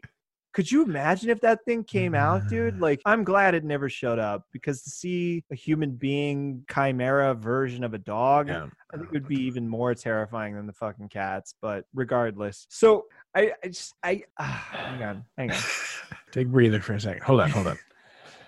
I, I have a question about the character Old Deuteronomy, right? Like, why would you name it Old Deuteronomy? Like, Deuteronomy, when I hear that word, I'm like, okay, I've never seen this before. I don't know anything about cats, but Old Deuteronomy, I just assume that she's going to be a racist, sexist, homophobic, and squirt cum on the floor like Onan person. Because why the fuck would you name a character after such an abhorrent book in the Bible, dude? Like, why the fuck would you name somebody that? Deuteronomy is one of the most fucked up books in the Bible on top of Leviticus. And it's just like, that's the only place that I've ever heard the word Deuteronomy is the Bible. If somebody else knows Deuteronomy as being anything else than biblical, please tell me because I, that's my only fucking reference on this shit. But I was expecting that. I'm like, okay, so an old curmudgeon that's going to be awful. But then Dame Judi Dench shows up, Oscar winner and Royal Lady of the Crown, honored by the Queen of England, doing this, Paul. Like, what a fucking travesty. I mean, the royalty of the fucking entire country of England is called into a like question because of this movie. But then Sir Ian McKellen shows up, another fucking knight in the Queen's Empire, and it's like, okay, now you're really just cementing it that British people should be kept over there and like because you got you got Tom Hooper, you got Lee Hall, you got Ian McKellen, and you got Judi Dench doing this. Like, I thought you guys are supposed to be the fucking like pinnacle of civilization and like starting the Western Empire and all that other shit. And it, this is what you have. This is what you have your fucking sirs and dames doing as movies like this. There should be like a, a royal decree to stop people from doing shit like this if they're a knight or a dame. But dude, seriously, I, I actually I removed the movie from circulation before Yeah. this actually got out. Yeah, I would have done that. So, so after the first 11 times that I tried to start this movie, I realized that the word cats and the word jellicle was said a lot in this movie. So I actually counted how many times they Oh. say cats and jellicle. They say Yeah. cats, they say cats 160 times in this movie, and they say jellicle 178 times. In this movie. Dude, like, I mean, you can cats. That makes sense. They say cats a lot, but okay, the made-up word just Yeah. what the fu- all right, jellicle. yeah, I got a jellicle in my ass right now that I don't know. it needs to be I don't know pushed out. Yeah. Yeah, probably get that But- checked by the jellicle That's like that's like that's like what you would name like the polyp that you see on your fucking colonoscopy. You know, like oh, that's a gel. Oh my god, it's a jellicle. Dude, their their tense jellicle dance as they twitch looks like they're either gonna come or shit. You know, like that sequence where they're all in the the main theater, the Egyptian, and they're all doing that weird thing. I'm like, what the hell is happening? I'm not okay with it. This to me, movie- that was like a uniquely Andrew Lloyd Webber moment. I felt I felt that as something only he could come up with and make work. And it probably is a lot of fun in the the theater, but in the movie, Fuck you, Paul. but I, I was thinking to myself as I was watching the movie, I was like, this movie is why people hate cats. Not just the musical, but like the animal. Like if I'm expected to like fall in love with like the cuteness of an animal based on their portrayal of the most famous musical ever written, this isn't that movie. This isn't that moment. You know what I mean? maybe you just don't get it. You're just not a cat person. I'm not a cat person. I'll wholly admit that I'm not a cat person. Fuck Just cats. Go look, go lick yourself with your dog. Okay, you don't understand this game, cat people. Uh, I okay. So part part of this movie that's also detestable is that there's this weird moment where there are these two cats. They focus on them in the center of the dance. It's these two black cats played by black men who are dancing around in this like very very African dance style. It's the only part of the movie where they do this dance like this. You're putting them on display and like having that iconography of them having top hats and shit. I'm like, you're just calling back fucking Amos and Andy, which is one of the most like offensive things that's ever existed in American culture. And you're just calling that back by doing this. It should have been cut. And it's only a 10 second sequence that doesn't need to be in this movie. Like it's just completely mm-hmm. tone deaf and fucking stupid. All right. If you had 10 seconds that you could cut out of this movie, what would you cut? It I mean, you be- can choose multiple things. I would cut out the crotch scratching and Yeah. I would cut out the line, don't mess with the crazy cat lady. Yeah. both, both Rebel Wilson moments. Yes. And then the rest I would cut from the don't don't mistake cat for a dog or whatever fucking song that is. Yeah. Yeah. I yeah, just yeah, cut as much as I could out of that. But dude i, I want to ask okay so like this this goes into my main problem with this movie this is my main thesis of why i hate this movie. This story veers at this moment to a white cat taking pity on a black cat outside and it becomes a white savior cat movie. And i'm like fuck you tom hooper. Like this this black cat can't get into this society without the help of this white cat. And i i understand that it's like she's like a street cat or something and that's the reason why they don't want her in but i'm like you're all fucking street cats. Like james corden is a fucking alley cat whore and like you're okay with him being involved in all this but like this black cat you don't want him in there and i'm like okay again i'm not trying to read into this but it's like dude racial problems exist in the fucking real world and like you're showing me a black character who isn't being let in by white characters into their society and this is where this whole movie turns for me from being just like an, a nonsense like fucking irritating disturbing grotesque bullshit thing to being this like white savior detestable stupidity on top of it. And this is exactly where it changes but like jennifer hudson's song on the street has the line someone mutters and the street lamp gutters and soon it will be morning and i'm like what does that line even mean? My point is andrew lloyd webber is just rhyming words together here. The line doesn't mean anything. They're two separate thoughts and street lamp gutters means nothing at all. He's literally just rhyming words and it's like he may as well have written someone mutters and something else clutters. It's literally just rhyming. It doesn't mean anything to the fucking line of the fucking song. But i'm like god damn it dude. Like this what this won the fucking tony dude okay? Like how the fuck did that happen? But she's singing a song Just- uh, listen to me for a second. The, the white cat victoria is singing a song to jennifer hudson that essentially equals cheer up bitch you don't have it as bad as me Real sympathetic work, Andrew Lloyd Webber et al. But old Deuteronomy takes pity and grants grace on Victoria because she's told off that black cat for being so sad. But what a bunch of fucking Karens being Karens, dude. Like, oh my God, you got rid of the black cat. Thank you. And like, she actually thanks her for getting rid of the black cat. But this is sad. Sad, man. Like, watching Ian McKellen singing this song about his name asparagus. Hopefully he doesn't die after this movie. This is a real concern.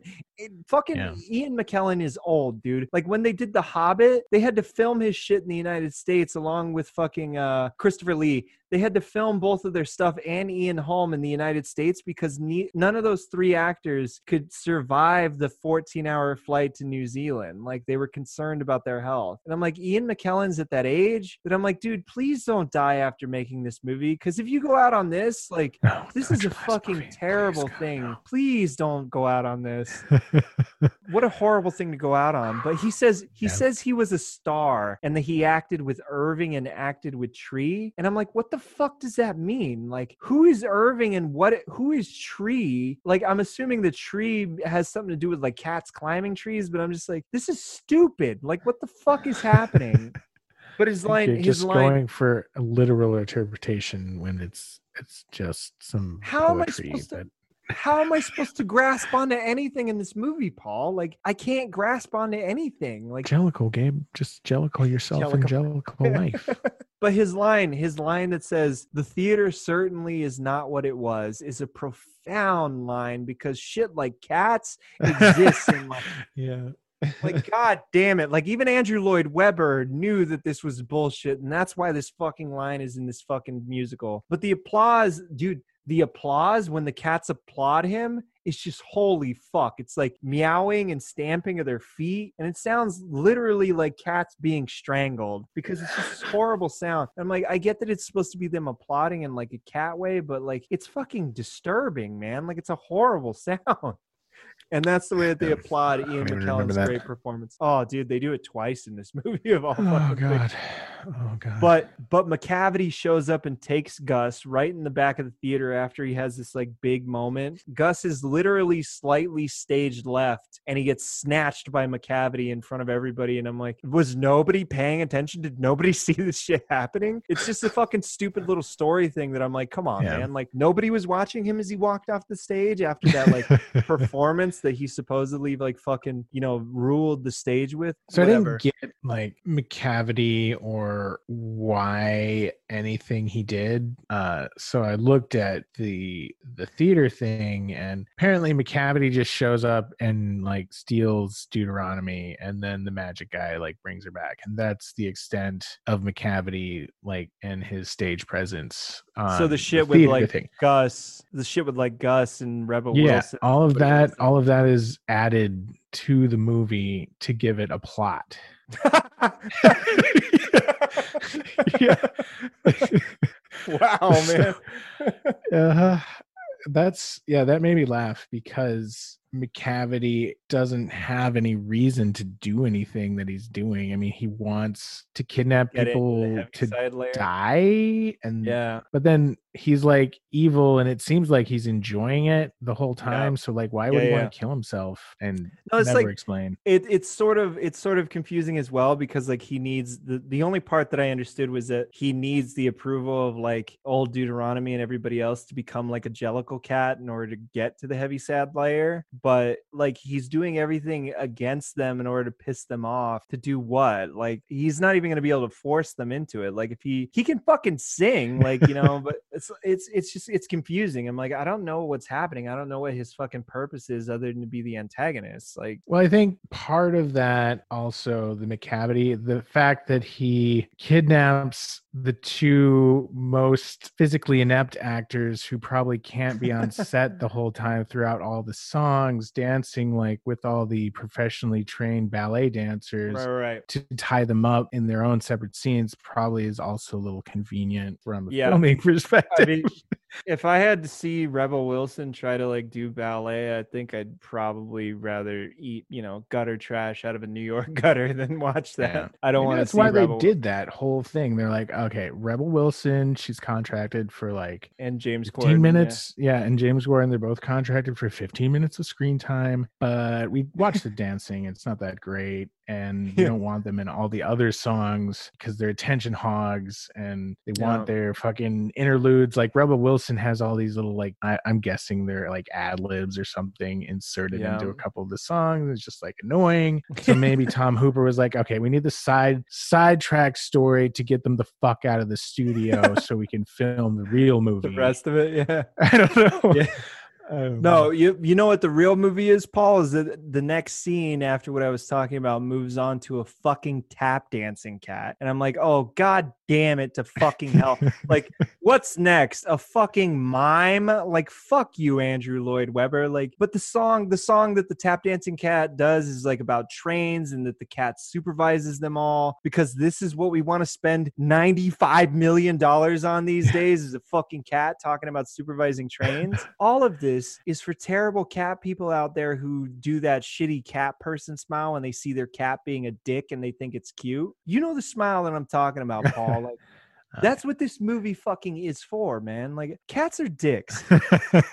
then Paul, after all this shit, Taylor Swift shows up because why not? We may as well put a fucking I thought maybe she was in the makeup the whole time, like throughout the Yeah, whole and you movie, just missed then I was her? like, oh, okay, there's Taylor Yeah, Swift. yeah. And she wrote, she wrote a song for this movie, I guess. yeah. She won a Golden Globe. Oh, no, no, no, no, no. She, she got she got nominated for the Oh. Golden Globe. She didn't. Oof. Yeah, yeah, yeah, yeah. Thank God it didn't make it to the Oscars. Holy yeah, Christ! Could but- you imagine if this was in contention for an Oscar? But she doesn't even sing her own song, and I was like, oh, okay, that Yeah. doesn't make any sense. But it's like, dude, it's Taylor Swift because, like, why not? We may as well throw a Grammy-winning audience in there. But she's like, she's this over-sexualized representation of pussy. Yes, I made that pun with catnip. And again, so everyone can snicker and say, "Oh, my cat does that when they have catnip." you know, like it's fucking, it's fucking stupid, man. Very know- relatable. You know what I didn't you know what I didn't realize is that when I was doing research for this movie is that apparent I always thought the catnip was kind of like cat's weed, you know, like they kind of get like zoned out on, you know, like if you were to smoke weed as a human being. But I was reading that catnip actually has an effect on a cat that's similar to what cocaine has on human beings. And I'm like, "Oh my god, that makes so much Yeah. fucking sense." Yeah, like that's pretty crazy. I've shit. literally seen cats like smearing their face in it like they're Tony Montana trying to get that shit. Oh my god. But the whole song is about like Macavity is their high. So they're singing about the main villain. That's okay now, but it seems like for being a mythical master of deceit that he supposedly is, he's so fucking well known to everybody. And I'm like, okay, so is he like this mythical like cat that is able to do this kind of shit and everybody kind of whispers his name? Or are they going to have a whole goddamn Broadway song about him where everybody fucking knows about Macavity and sings about him. But Idris, Idris shows up nude on the perch of the Egyptian and dancing with Taylor Swift is perhaps the saddest image of this movie, man. Like he shows up without his fucking hat and without his fucking coat, and then he goes on that like dance sequence with Taylor on the fucking stairs, and I'm just like, I don't know what's happening. Like I'm, I'm still fucking scared, but I can't remember. I think it was, I think it was Jason Derulo, but like one of the stars was upset because they erased his like cat bulge of where his penis was going to be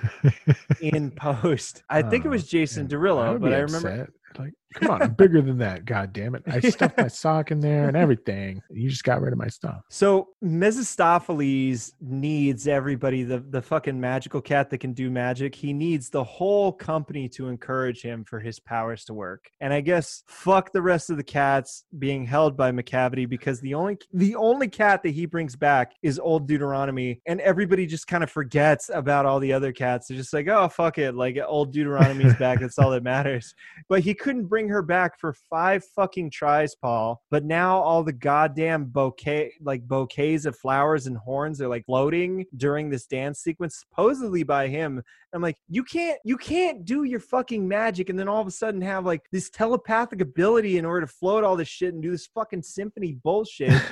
like, it doesn't make any fucking. I mean, I know I shouldn't be looking for movies making sense at this point in this movie, but it's like it doesn't make any Yeah, sense in yeah. terms of his power, man. It's far gone beyond sense or good taste or, Dude, or what- worth what- living anymore. It just Yeah. What one of the moments in this movie that really made me cringe is uh Judi Dench when she gets back. She rubs noses with Victoria and they start like fucking rubbing necks together and I'm like, "Oh my god." Like please don't tell me that's what I'm seeing right now is Judi Dench like fucking nuzzling up to another actor. But you know they they get to the boat and they show you know old deuteronomy co- comes back and like rebel wilson is still on the boat with uh, growl tiger and rebel wilson is somehow able to escape her bonds because she unzips her fur and somehow after she unzips her fur and gets out of the chain she detaches the chain and uses it as a weapon. But then we have the second we have the mhm. second fail video moment where she swings it around and smacks herself in the face and then and then she uses the Mm. fucking pun, dude. Don't mess with the crazy cat lady. Like Yeah. fuck you, dude. Yeah, that's what I said. I yelled that. Oh my god. Oh my god. But then but then it it gets even worse because James Corden hacks up a fucking hairball at Growl Tiger. Like this movie just gets disgusting on top of being stupid because like okay, so cats other than cats constantly licking their own asshole, them They didn't hacking up- show in that movie. in this Yeah. movie, uh, Yeah, it's unfortunate. I think that would have pushed it into an R rating at that point. but, but you know, like we. Some fan film is going to come out with exactly Oh, dude, for sure. You know, you take a little bit of Would you- Adobe After Effects and you can bend Rebel Wilson's face into her own crotch for sure. You know, Ray Ray Winstone dies at this moment. He gets pushed off the end of the boat, and thank God he gets departed from this movie because it's like Yeah. this project is almost as bad and underwhelming as Russell Crowe's death in Les Mis, where he falls off the fucking bridge. he has that weird splatter sound that. that we talked about where I couldn't stop laughing. Wait, did Oh, you no. laugh in the theater? I did, dude. I, Uh, I I was in where the fuck was I? I think I, I think I Oh, was in God. Boston. I don't remember where I was, but I think I was in Boston. I remember that like that moment happened. And I fucking laughed, and Caitlin looked at me and she was like, "What the hell's wrong with you?" And I was like, "Dude, like how the fuck can I not laugh at that? Like, you know, like, Yeah. that Yeah. weird splatter sound, man." But you know, going back to this movie. But oh, now that everyone isn't looking, it's okay to take pity on the destitute black cat and said, "Cheer up, bitch." Everybody's inside having their like good time, and Victoria wanders out and finds the destitute black cat and says, "Like it's okay, you know, like uh, you know, blah blah blah blah." blah. And she because no one's looking. Deuteronomy's not looking. Nobody's looking. Here's my mega dumb fuck moment that I had talked about earlier. The white girl Victoria commands Black Cat, played by Jennifer Hudson, to sing for the approval of the other white cats. so fitting because like black people in, in America are somehow only acceptable if they can entertain. And the moment that the entertainment stops and they have a fucking voice, like Colin Kaepernick, all of a sudden they're like, oh, fuck you, blah, blah, blah, blah. Until then, they deserve to be on the fucking street. Fuck you, Tom Hooper. Seriously, fuck you, dude. Like this is this is what you're trying to say here. I know that again, I know I'm not supposed to be reading into this, but this is all that I see. The black actress is fighting for the approval of the white actress, and she can only be accepted if she can entertain the white people. I'm like, God damn it, dude. This is this is it keeps going, dude. And everybody hears the black the black cat's tale of woe and pain and decides that her story gives them perspective on how they don't have it so bad. You know Yeah. what they call that? They call it cultural tourism. And it's a Yep. fucking center pillar of the white savior movie. The Blind Side, Green Book, Driving Miss Daisy, they all share this common thread. Oh wow, my life isn't as bad as yours. Oh my god, that gives me so much perspective. And the white person gives the black person the thing that they couldn't achieve without the white person, thereby absolving the white person of any guilt for having treated other black people like shit. I know this is cats, but the message is there. They can't even break away from it for fucking cats as their subject, dude. They nuzzle and Yeah. fuck, fuck, fuck, fuck, I mean, fuck. and if you think about it, they're like, okay, we approve, and now you can go die and be reborn as a white cat. Yeah. Voted that you can join the club. Hang on, my my dumb fuck moment isn't done yet because Okay.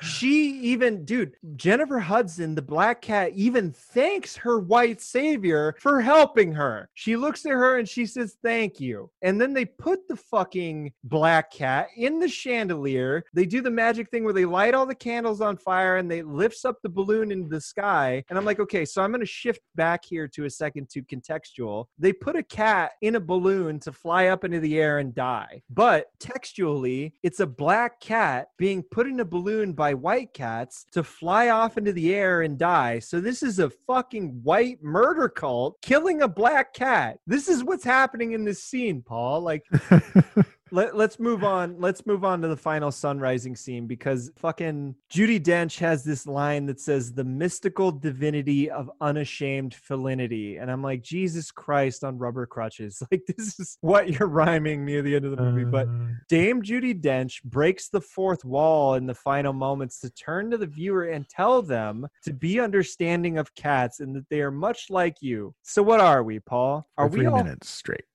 are we all Here's the thing. What is she trying to bring to our attention? If we're all like cats, and I've just watched this movie about cats dancing around and being unthankful for everything and bitching and complaining, are we all cunts? Is that what she's trying to say? That the entirety of the human race is cunts? Yes, and not like dogs. Mm, that was the whole point of the dogs.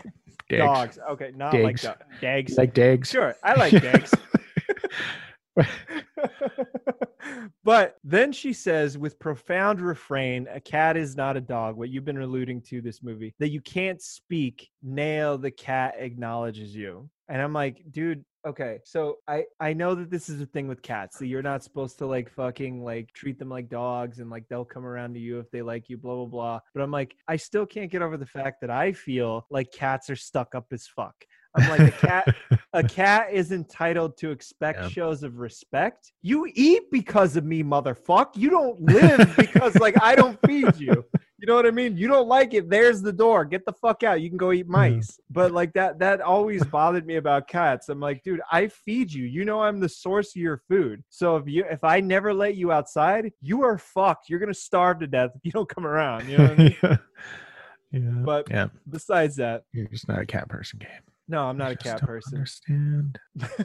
but so so the old white cat tells the young white cat she is worthy of love but the cat the black cat sails off into the sky surely to die and they roll credits paul at their selfishness trapping and killing a black cat. Is this the story of cats dude? Like i, I honestly want to know. Like i've never seen the musical or listened to it but like is this the real fucking story? Who the fuck thought I mean, this there's was no okay? real story to it. It's just a bunch of like an ex- it's an excuse to make a bunch of songs about cats singing different things about different cat personalities, I guess. and and that's about all I know. oh god There's no like, plot to the the musical as far as I know. There's just it's just an exhibition kind of musical avant-garde type thing. I don't know. Is that is that what this is supposed to be? Is like avant garde? I I don't know what to But- do with this movie here.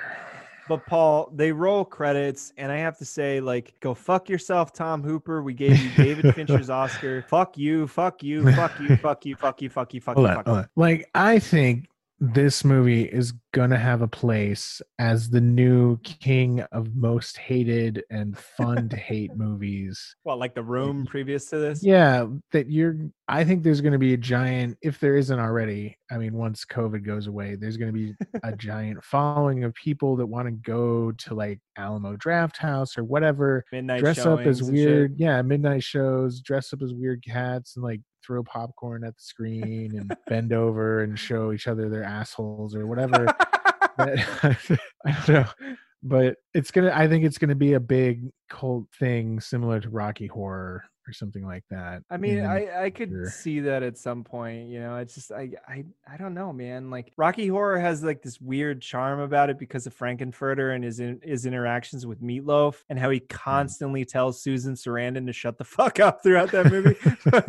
like, there's there's something kind of charming about that, but like this movie, there's nothing there's nothing to attach to. Like there's not like a character. I mean, maybe jo- James Corden's like fat ass bullshit thing or Rebel Wilson Rebel Wilson's fat ass Yeah. bullshit thing. Maybe you could latch onto Yeah. that, but like nobody's gonna show up to a midnight showing like dressed as Gus. You know, like it'd just be sad.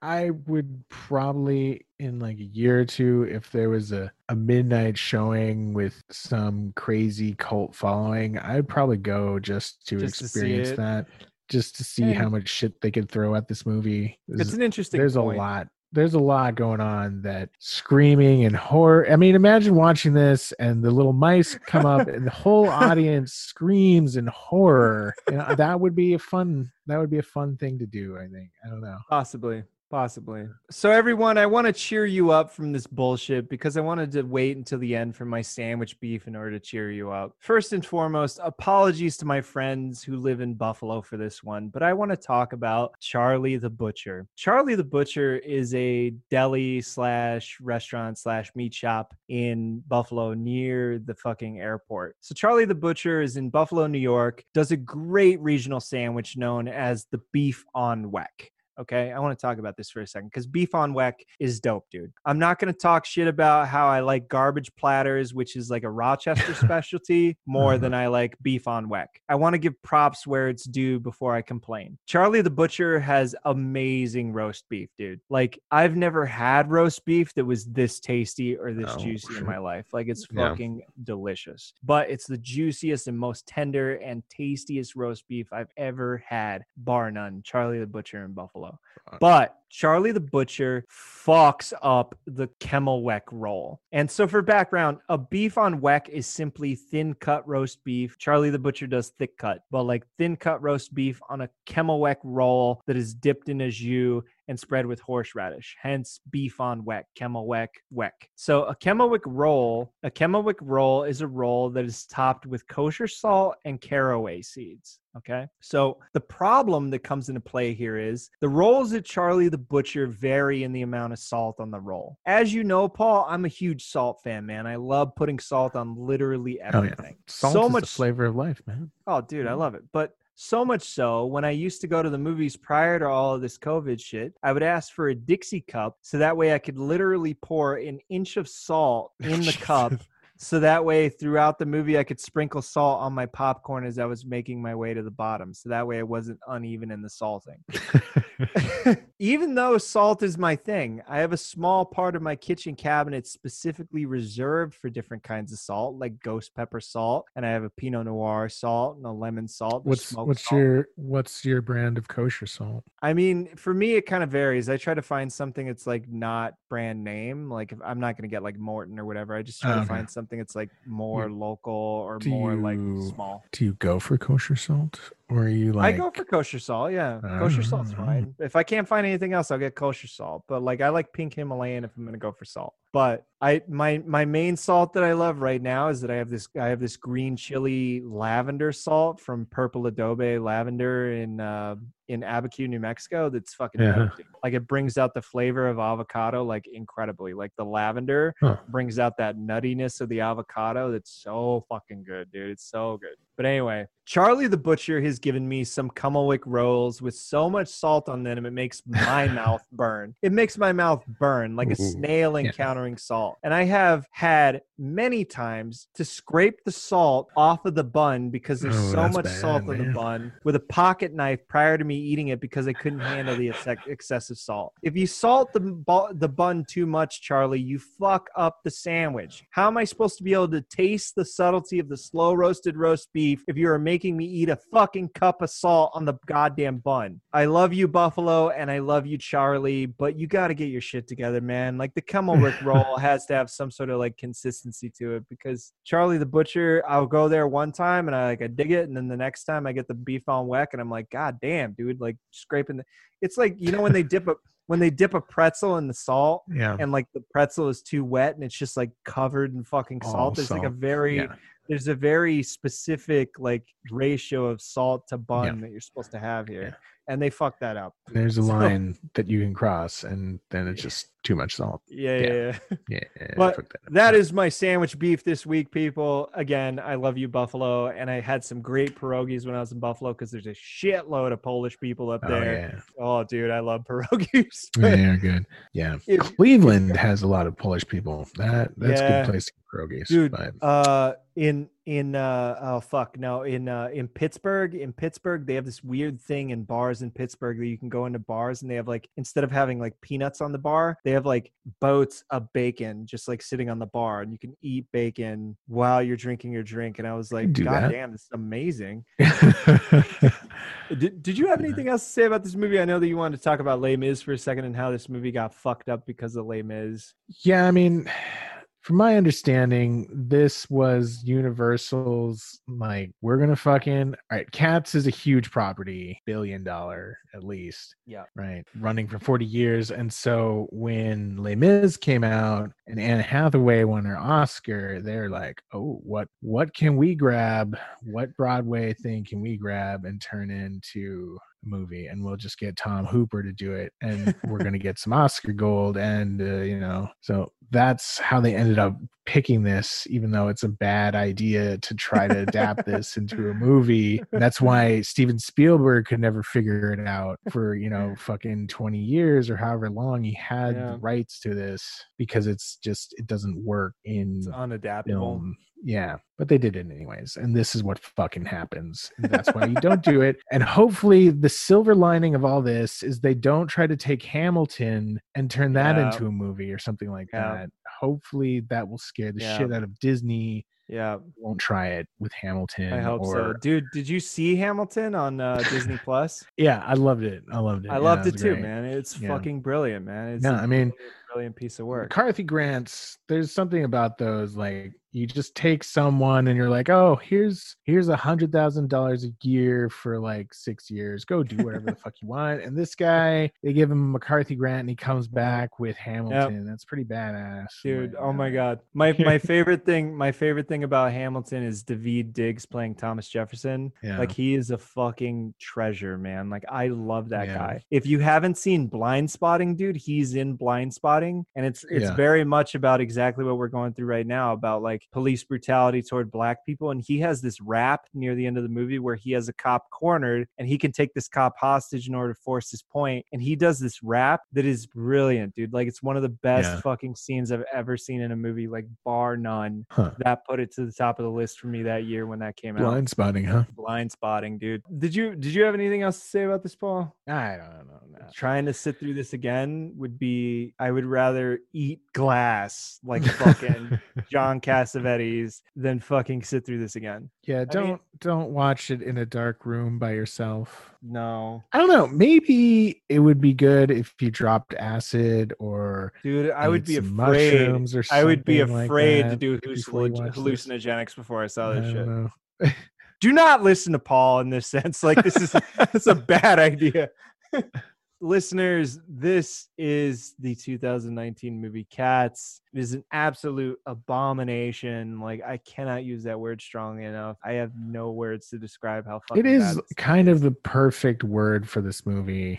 It is. Just if you think about the island of Dr. Moreau and how he's like eating all those genetically mixed human Clone. animal things. Yeah. That's what this is. It's an abomination of nature. It's an abomination. It is an aff- I am an atheist, but this is an affront to God, dude. Like, God damn it, this is so bad. But anyway, thank you guys for listening. Like, comment, subscribe, share, all that shit. If you think that this movie is good, I would love to hear your opinion. I'm not joking. Send me a video essay or Yeah. something about how I'm full of shit because this is this is the worst fucking thing I've ever seen, dude. Like, bar none of all the bad movies I've seen over the years. This is the worst. But please, once again, guys, we enjoy having you here. This is the Movie Dicks podcast, and I'm Gabriel Chavez. and I'm Paul Schendel. Good night, guys. Thank you. Yeah, later, guys.